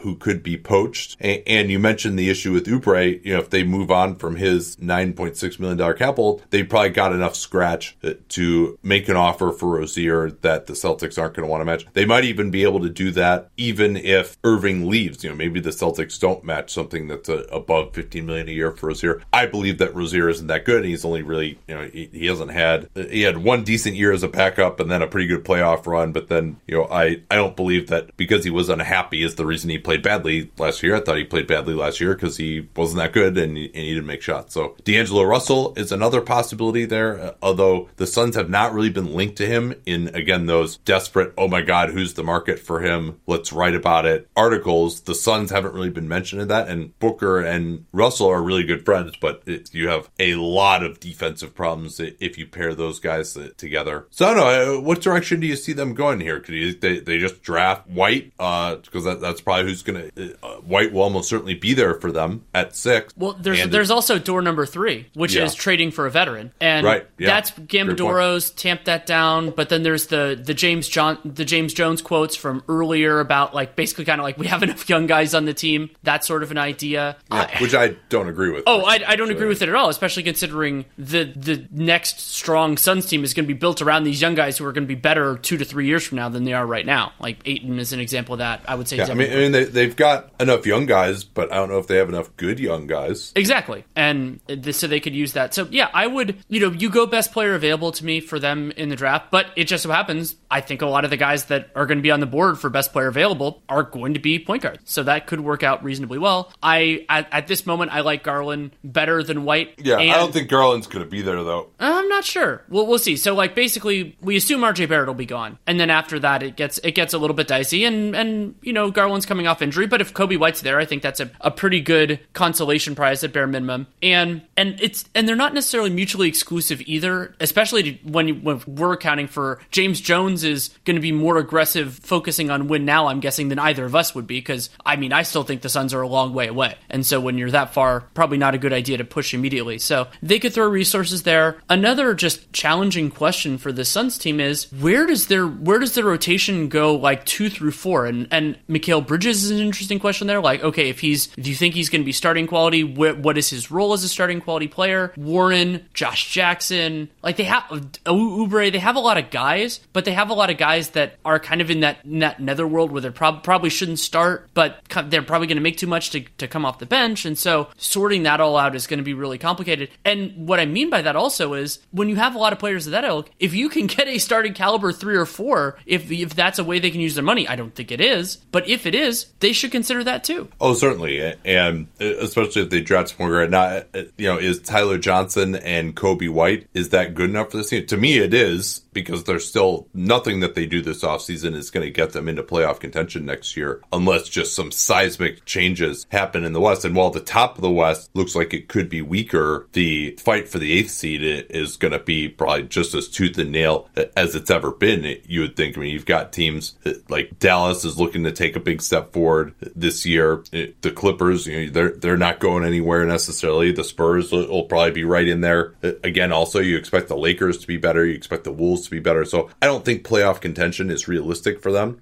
Now, of course, they uh, have not seen things the same way I have, uh, including last season, as far as playoff contention being realistic. Uh, although, you know, the, the Ariza signing wasn't that terrible because they got Kelly Oubre out of it. Although that's that's hindsight. It's difficult to say that they could have predicted they would have gotten someone like Oubre. But yeah, they're really in an interesting position because they have all these wings, which is a good thing. You want to have wings in the modern NBA, but none of them have proven to be really reliable shooters yet. Warren will see whether, you know, I mean, he basically didn't play the last two and a half months of the season with that bone bruise in, in his ankle. He basically and, Darius Garlanded. He played. He shot well for the period of time, and then he was out when he could yeah. have regressed to the mean. Well, and it, I mean, it's hard to say that. I mean, he shot so much better. Yeah. That you think there's got to be some reality to the improvement, but hard to say that. Oh, for sure, we can rely on him as a shooter. I mean, and they've kind of got all these guys. Like none of them is really big enough to really be a combo forward uh, defensively. You know, they've tried Josh Jackson. Josh Jackson, I think you know, if I were them, I would he would kind of be out of my plans. My approach would be, hey, we're not gifting you any minutes anymore. If you come in and earn some minutes, that's great, but we're not relying on you being a, a quality contributor this year. I just don't think he, he's proven that he can do that. Well, and speaking of that, yeah, he could be an option decline. Right. Yeah. So Josh Jackson, one of the early players of the of this new rookie scale, where because in the new CBA they really ramped it up. His fourth year team option is eight point nine million dollars. Yeah, he's going to make seven million this year, and he's clearly not worth that in terms of his contribution. He's also a little older than your typical one and done when he now, was drafted. Now too. he could he could end up being an example of, and and I, am really happy that the, the the owners and players did this. That the option decision is after the season starts, so maybe he actually you know needs to prove yeah. it for the first two weeks of the year. And I absolutely would not make a decision ahead of time unless I had to. Well, and and, and recall too that he's you know it was not this management group right. that selected him, and we we've already seen with Marquese Chriss and Dragan Bender that they this group has been willing to move on from high draft picks that, that weren't working out. But yeah, I mean, I think Jackson, you know, he's got some athleticism. Uh, there have been some disturbing attitude questions uh, about him as well. So it's not like, oh man, you know, he's really working hard at it. We know he's going to get better. He's, he's, improved his jump shot to be sure, but uh, you know, still the numbers are not great. His mentality, his shot selection is not amazing there either. Well, and so um, the other reason yeah. I wanted to bring that up is because another decision Jones has to make is about the timing of when they want to spend money. Because the Suns, if they basically keep the powder dry this year, depending on what happens with Josh Jackson, so I'll say if they pick up at Jackson's option, there's somewhere in the like 35 to 40 million dollar range, but that doesn't count their draft pick, and their draft pick is going to eat into that pretty significantly. So you know they're they're in that kind of that range where you could get them, you could sign somebody to a max contract or near that, and you could clear some space if you really had to. But if they re-sign Kelly Oubre, if they give a free agent a multi-year contract, those that 30 million or so ends up going really really quick. So they can play this either direction, but I think they kind of have to make that decision this year about 2020. Yeah, the, that's a, an interesting question and you'll recall too they could add a lot more space had they not extended Booker. He had only a 9.9 million dollar cap hold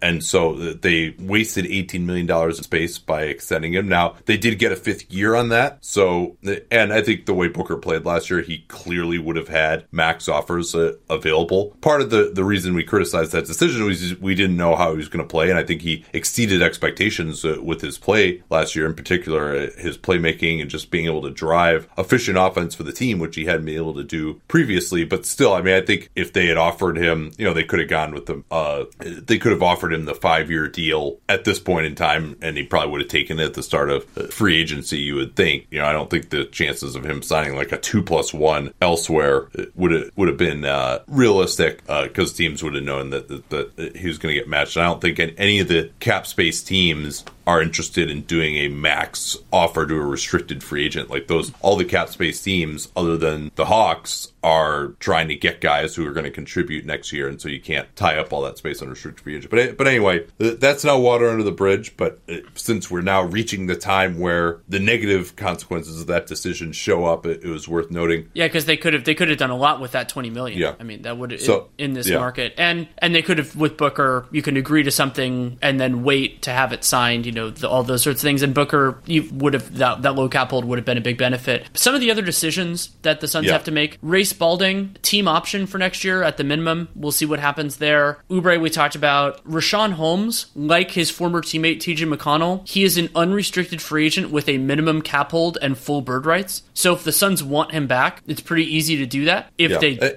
and they they moved not heaven and earth, but uh, you know a small. Should hill. we should we just make Jared Dudley's nickname Heaven and Earth now? Uh, but yeah, they, they gave up uh, that second rounder to get him, uh, in addition to, to the Dudley Darrell Arthur trade. Uh, so yeah, I think they're going to want to bring him back, and he showed some signs. You know, again, he between he and Ayton, it's very tough to to be positive defensively. You know, I think having a defensive center who could compete with Holmes would be good. You know, I don't see I see Holmes kind of getting in the three to four million dollar a year range. I, I will note that Holmes is exactly the type of player that I would freak out about him getting overpaid because the opportunity cost for the Suns, even if they're a cap space team, is relatively low. You know, the idea of yeah. oh, like we can sign him. It's it's kind of free money. We talked about this with Rudy Gay in the in the in the Sun section, but the difference is Rudy Gay. We kind of know what he is as a player, the, the, the and there's Spurs section. You mean? Yeah, in the Spurs section. Yeah. But but Holmes as a center, where their the replacement value is a lot higher, and his uncertain quality is very different. So like I could see them giving him too many years. I could see it being a years issue rather than a dollars issue. Yeah, and in fairness, though, I don't see any great defensive centers, any great defensive backup centers uh, on the market either. You know, I mean, they're not going to bring in like Ekpe Udoh or Joakim Noah, probably. You know, that, that just doesn't make sense for guys at, at, at, where where the Suns are at. So, I mean, you'd imagine that the plan is to bring back Holmes, you know, and, and they can they can pay him. Oubre as a restricted free agent, you know, I, I, I kind of see him right around the same range.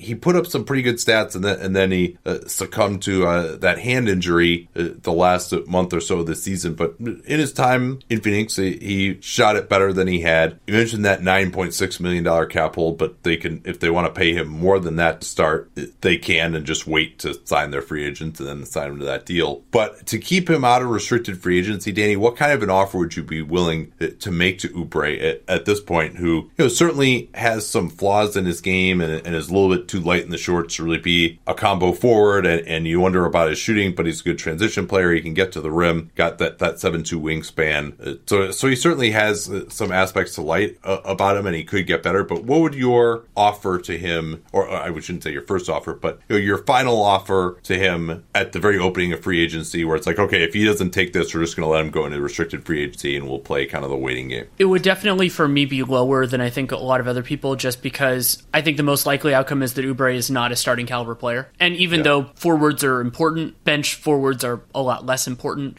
Yeah, he actually didn't shoot at them as, as yeah. much better in Phoenix. He had he had a stretch, and then it eventually it, it toned down. Yeah. Um, I I would be thinking more, and this is obviously I think this is lower than he would accept. I would be thinking more in the like seven to seven to nine million dollar a year range. You know, I'd, I'd be willing to go at that price. I'd be willing to go four years. So let's say let's say four years, thirty two million. So that'd be eight million a year. And I don't I do not think he would accept that. And I, I'm willing to play hardball on the market. And if he gets overpaid, so be it. You can use that money another way. Yeah, the big difference for Oubre in Phoenix was increasing his usage all the way up to 25% and doing it at a league average true shooting percentage. But it, like all these these guys, like, all right, you know, these guys can score okay. They got some versatility, but they don't really have the heft to really defend, you know, the bigger forwards, the stronger forwards, and, you know, none of them are really like crazy knockdown type of shooters either. And so you hope maybe some of them evolve into that. Uh, and Oubre, I think, is is a talented player. But yeah, you would want to bring him back on a contract where you feel like, all right, if this guy evolves, we'll be we'll have a value contract on our hands. You know, and I think that's you know maybe it gets up into the ten million dollar a year range. I think you know Justice Winslow out of that draft class is an interesting comparison with Oubre. Obviously, a much better defender, improved his shooting a lot last year, better playmaker uh, than Oubre. You know, not necessarily as volatile either, but Oubre has more athleticism. So you know that might be a comparison that comes into mind. You know, I think he's he'd be a little bit lower in the hierarchy for me than Winslow, and Winslow, you know, he's making 13 million a year. So yeah, I mean, I mean, I could see going as much as 10 million. It's and you know a similar deal to the deal that Warren got, and those guys are in some ways similar players. So I, I don't know. It's like you don't want to let the asset go for nothing. If I had to say, all right, is Kelly Oubre going to be a really good, you know, is he going to be a starting quality small forward on a good team? I'd probably say the answer to that is more likely than not that he doesn't reach that level. But he's got some upside, and you know, maybe you let things just play out in the market and see, and and you can get to a deal that you feel better about, which is in the you know the eight or nine million range instead of the twelve or thirteen million range. But uh, Oubre doesn't strike me as a guy who's going to have a market in restricted free agency. You know, I, I, like what team is coming with an offer sheet for him? I, I don't see it happen. I don't particularly either, but there will be teams with money when the music stops, so it's always possibility. What if they wanted to go the unrestricted mart or uh, the unrestricted route on the free agent market? We mentioned some of the point guard options. If they don't go there, they draft a point guard. They stay with Tyler Johnson. They feel okay with that. Who would you be looking at? You know, really probably power forward and maybe backup center, but you know, a good guy who's you know can shoot the ball and defend at the power forward position. I think could be really helpful for this team. Yeah, that could help ease the pressure on on Ayton defensively. I think that could really help them. Uh, Al-Farouq Aminu? Yeah, could, that'd, that'd that, be interesting. That be they might look at. I was thinking. I, am not sure James Jones would be interested, I, but Mirotic. I don't think Marcus Morris will be back. Uh, yeah, I'm. Yeah, Mi- Mirotic is is a thought. Uh, you would get if they hold on to Oubre's cap hold. His market, I think, is going to be above where they'll be in terms of cap space. It's only about ten million dollars in cap space if they move on from Oubre, or maybe Mirotic's market doesn't materialize, or they sign Oubre to an eight million dollar a year deal, uh, and then you you've got 12, 13 million to go after Mirotic with. I just had a panic attack that they signed Julius Randle. Yeah, that wouldn't really work out. His his fit with Ayton would oh, be, be uh, terrible, poor to quite poor. What, what about a uh, Malcolm Brogdon? Could be another guy that they uh, look at here with this group.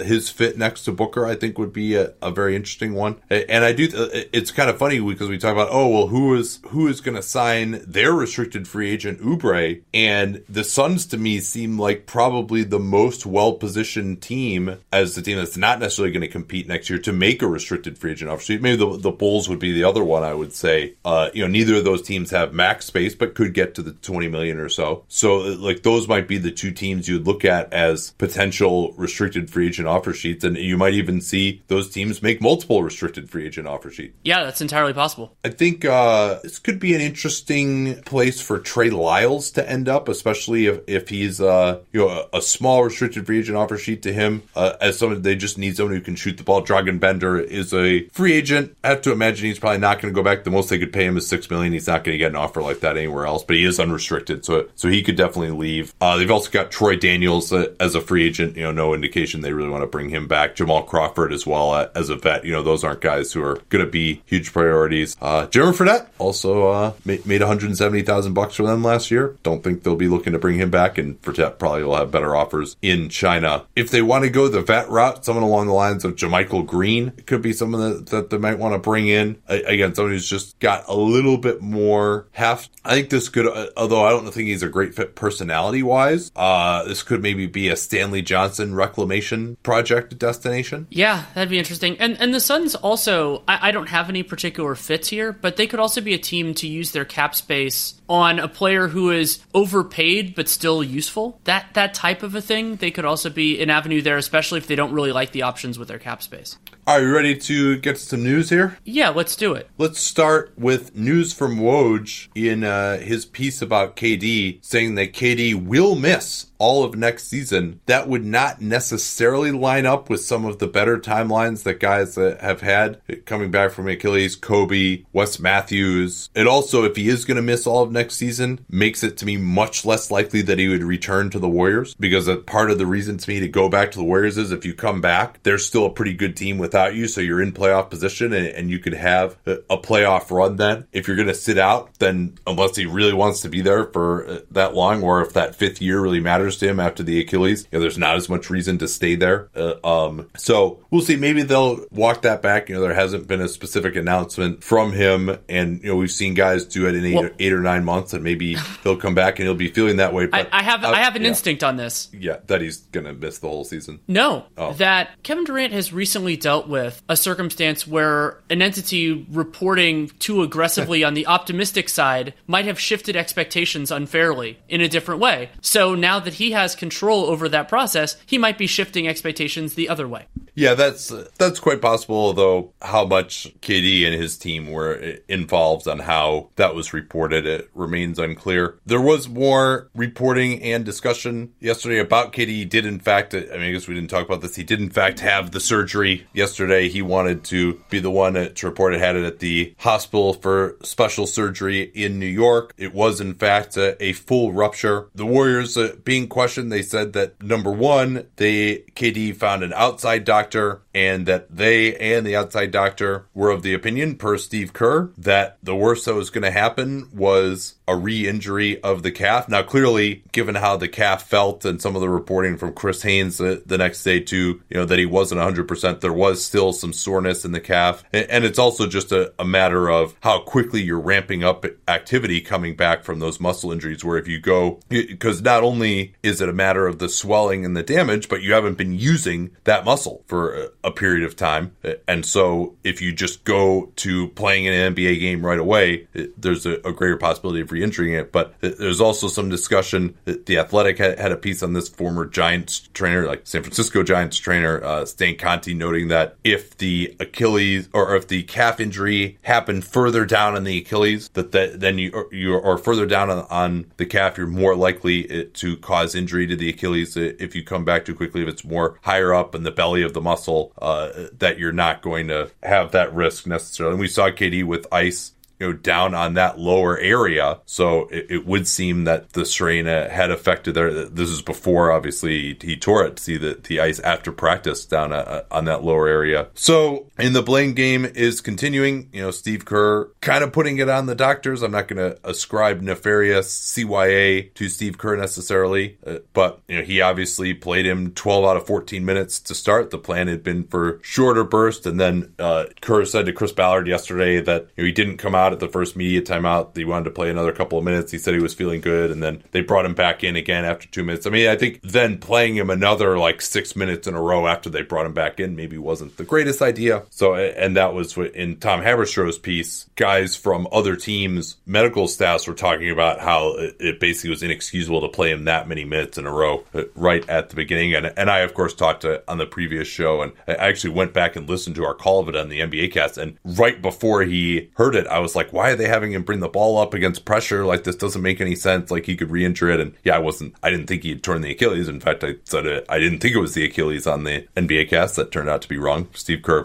felt the same way. Uh, and then went in at halftime and found out that that's what it was. Um, that's probably enough uh, on KD. Uh, although I guess the last thing is his opt out date for that player option. I mean, it still seems like he's almost certainly going to opt out. And there's also reporting that some of these teams that he was thinking of going to are going to offer him, you know, a full max deal anyway. But his opt out date is June 29th, uh, which is the latest it can possibly be. Uh, uh anything we, else on KD? Or you, no, you we, we can go to his off rumored teammate, future teammate Kyrie Irving, who who made some some interesting news. I mean, so Irving, the first thing which was not new, not really a surprise to us is that he is going to opt out of that player option for the 2019-20 season. Not a surprise under any circumstances, whether he's returning to Boston or otherwise, he was going to do that. But also, he is changing agents and that could potentially be significant. Yeah, he is leaving Jeff Wexler, also the agent uh, of Jayson Tatum. This is the the second time that Wexler has lost a client right before a big payday. You recall that happened with Harrison Barnes when Barnes tried to get Wexler to reduce his fee from four percent uh, down to he had rival agents were going to do it for less than that, and Wexler said, "No, I'm not reducing my fee," and so Barnes uh, then left, and so now Irving has as well, and so he's joining Roc Nation. Jay Z, formerly associated with the Nuggets, I don't believe he formally is any longer, but uh, certainly Jay Z is probably involved with Roc Nation, and many deeming this a, a precursor to joining the Nets. Uh, Woj noting that the Nets and Knicks have both hoped to sign Irving and KD together into max salary slots, and despite KD going to be out the entire 1920 season, the Nets and Knicks are still both interested in signing Durant and Irving together. Let's uh let's turn to the AD saga now. We're recording this during the day. No more news will come out uh, the rest of the day. I guess we can just record on that after the game if we need to. Uh, Rich Paul had a long piece in Sports Illustrated discussing the AD saga, uh, among other things, and he had this quote: "They can trade for him, Boston, but it'll be for one year. I mean, if the Celtics traded for Anthony Davis, we would go there and we would abide by our contractual obligations, and we would go into free agency in 2020. I've stated that to them. But in the event that he decides to walk away and you give away assets, don't blame Rich Paul. Now, what the reporting indicating that the Celtics are not dissuaded by that, that they're aware of that even uh, back in February. And then Woj reporting yesterday that talks have accelerated and it's really been the Celtics and Lakers who have been in it. The Nets and Clippers, also rumored to be in the AD Derby, uh, have not been able to glean any kind of traction. I love when Woj says traction. It's my, my favorite word that he uses in the talk. So it's kind of down to Lakers versus Celtics. The offers from the Lakers are out there now with the number four pick, Darius Garland, or, or I shouldn't say Darius Garland, that's the presumed number four pick, but the number four pick, Brandon Ingram and Lonzo Ball, supposedly in the deal. No Kyle Kuzma yet. My inclination is that the reason that is out there is because they are trying to get the Celtics to increase their offer. It seems like from the Celtics standpoint, and this is just uh, kind of the buzz and just shooting the shit with everybody here at the finals, is the idea that Tatum would probably be in a deal for if the Celtics were going to make it. And then it's just a question of what else, if anything, is going to be in there in terms of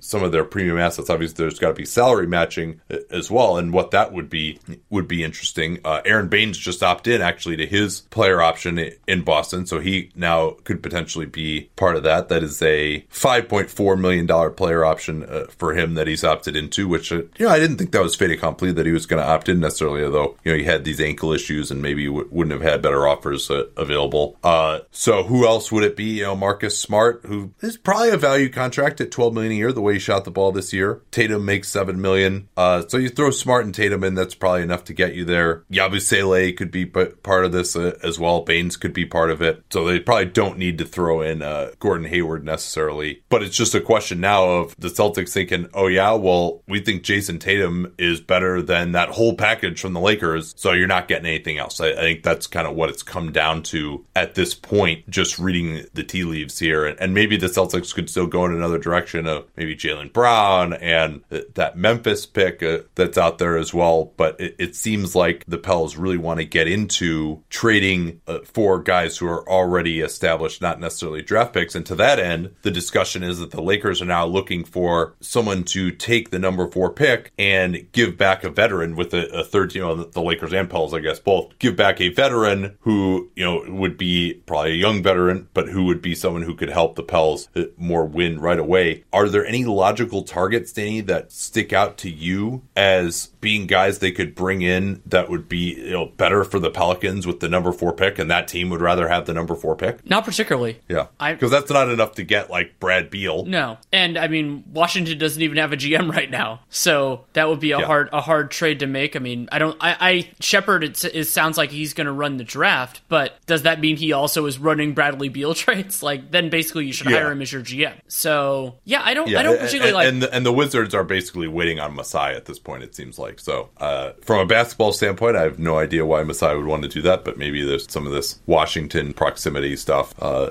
there could be something more to it, that. It, it, um, to me, it feels more like the Washington leverages, you know, where it's just like, hey, yeah. Well, that's that. That seems realistic too. Yeah. Um. I mean, one that Zach Lowe floated was Zach LaVine from the Bulls for. Well, I mean, the number four pick. I, I think that would have to be. I mean, to me, that if if the Bulls, if you get anything even close to that, just take it and run. Yeah. Well, they probably would have to take on Solomon Hill. Doesn't matter. that To- deal, too. I mean, I don't think they're they're any of the teams involved have salary bad enough where I would where I would. I mean, I consider LaVine a negative value contract, not not as strong a negative value as, as when he signed it because he had a he had a solid year. But if you can get out of that, and I mean, because also that would change the Bulls. We just did their free agent preview. I mean, that they would be in a very different place without his money on their book. Yeah, although again, I, I don't see them as huge players in, in free agents, but you know maybe in the restricted market they could. Yeah, or in the trade player. market, they could even like retool a little bit, build the asset base. Maybe they can just draft Jaxson Hayes a little higher.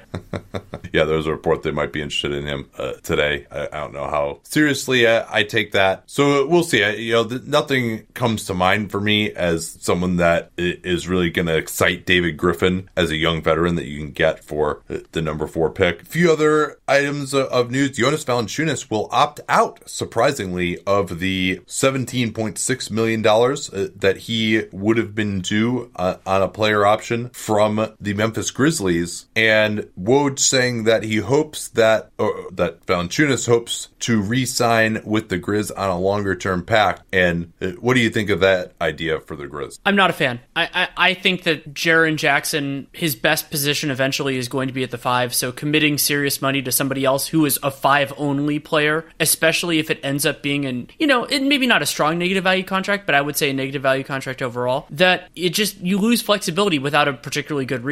And I don't think Valanciunas is so much better than the, like, even, I mean, he's better than the mid level exception type options, but I also don't think there's that much urgency. So I would not do that as the Grizzlies front office personally, but I'm assuming they feel differently because otherwise, why would you decline this option? Yeah, and certainly you, wouldn't see him getting much out there uh, on the open market that would be commensurate with that. I mean, I think JV is an underrated player in some ways because he is really good at the things he's supposed to be good at. He's a good role man, good offensive rebounder, and maybe you could see him if he comes back for 12 million a year. That you could start with him and Jaren, and then you know if you need to close smaller, you could go with with Jaren at center. And Jaren's a, a long way away from being a, fully formed player. And they also just if Valanciunas were to leave, they would just have nothing at center next year, and other than Jackson, and then they're kind of limited on the wing as well. I mean, I guess Kyle Anderson will be back, so yeah. I, I mean, I don't think it's going to be a great deal to pay him more than you know enough that it's worth it for him to opt out. He did make a positive impression there once he uh, arrived in Memphis, so I don't know that this will be a killer contract. You know, if it comes in at 15 million a year, then yeah, not looking good. If it's 11, 12 million a year, okay, you can probably live with that. But when you say that Brook Lopez, who is just a much better defensive player than him, much better fit with his shooting, is unlikely to get more than the full mid level, you know, that contract doesn't look as good. Michael Kidd Gilchrist underwent surgery to repair a chronic groin strain. He, he has already opted in uh, to the fourth year of his deal, but he's expected to make a full recovery in time for Hornets training camp in September. In Cleveland, continuing building out a very interesting staff, they have hired UC Berkeley women's head coach Lindsay Gottlieb to be an assistant coach on John Beilein's staff. In Orlando, Melvin Frazier, who was a massive disappointment, uh, drafted in the mid 30s last year as maybe a potential 3 and D wing and basically just could not get it on the court to save his life on a team that was, you know, it's not like he had a ton of competition. He was like Wes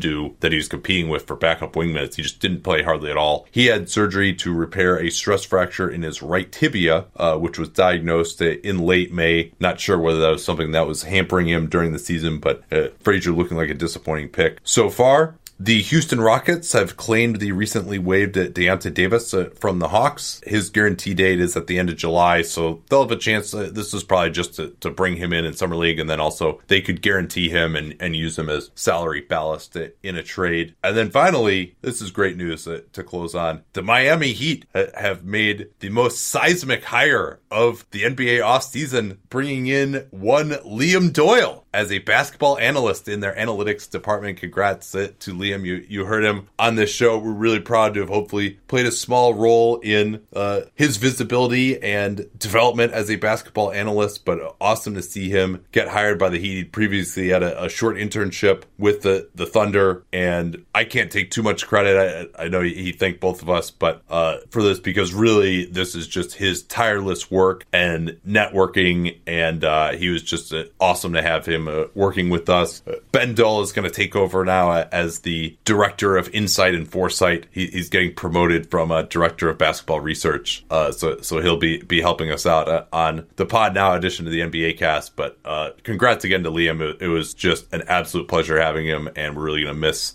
his work. We thought that maybe there's some possibility he's going to come back after the thing with the Thunder ended, but now to see him starting a full time position with the Heat, just really proud of him and, and really happy for him. Yeah, I mean, it's for selfish reasons. It's disappointing because he did. He was just so valuable to to make life easier on us, and he did did such great work on the pod. Like, I mean, it, it's funny how that happens sometimes because he's he's on air, so people can associate him with that. But I mean, the amount of the amount of work that he did, just like helping us with 15 and 60s and everything else, is just it. it I mean, it, I, it was hard to it's hard to explain how much better that made things for us because that was work we used to do by ourselves all the time. And I'm so thrilled for his success, well earned, and it's it's thrilling to, to, to see that. I'm I'm so happy for him and really happy for the Heat too that they're getting somebody in their office who's going to who's going to put in the time and and really hopefully make their make their team better. And it's it's going to be really exciting to see that. And I don't know. I'm a little worried though. Like that Heat conditioning program is pretty legendary. Like Liam, you uh, are you going to be able to get in shape in time before before you? Start? Maybe they put uh, some clauses in his it, contract it, it, in July. That'd I mean, be great if they put like those clauses the in the contracts of the front office people too. It's like, hey, yeah, the, the, the daily body fat weigh-ins is that something he's going to be able to handle?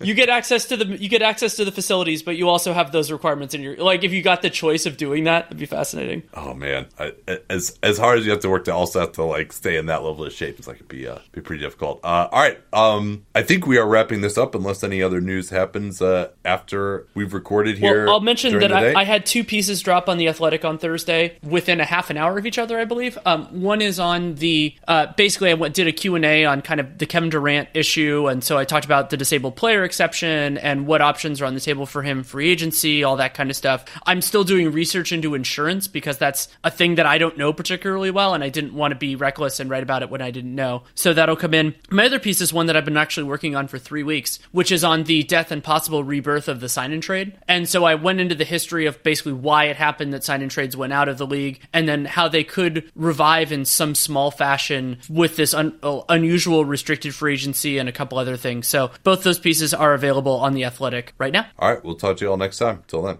At Bet365, we don't do ordinary. We believe that every sport should be epic. Every goal, every game, every point, every play. From the moments that are legendary to the ones that fly under the radar. Whether it's a game-winning goal in the final seconds of overtime or a shot on the goal in the first period. Whatever the sport, whatever the moment. It's never ordinary at Bet365. 21 plus only. Must be present in Virginia. If you or someone you know has a gambling problem and wants help, call 1-800-GAMBLER. Terms and conditions apply.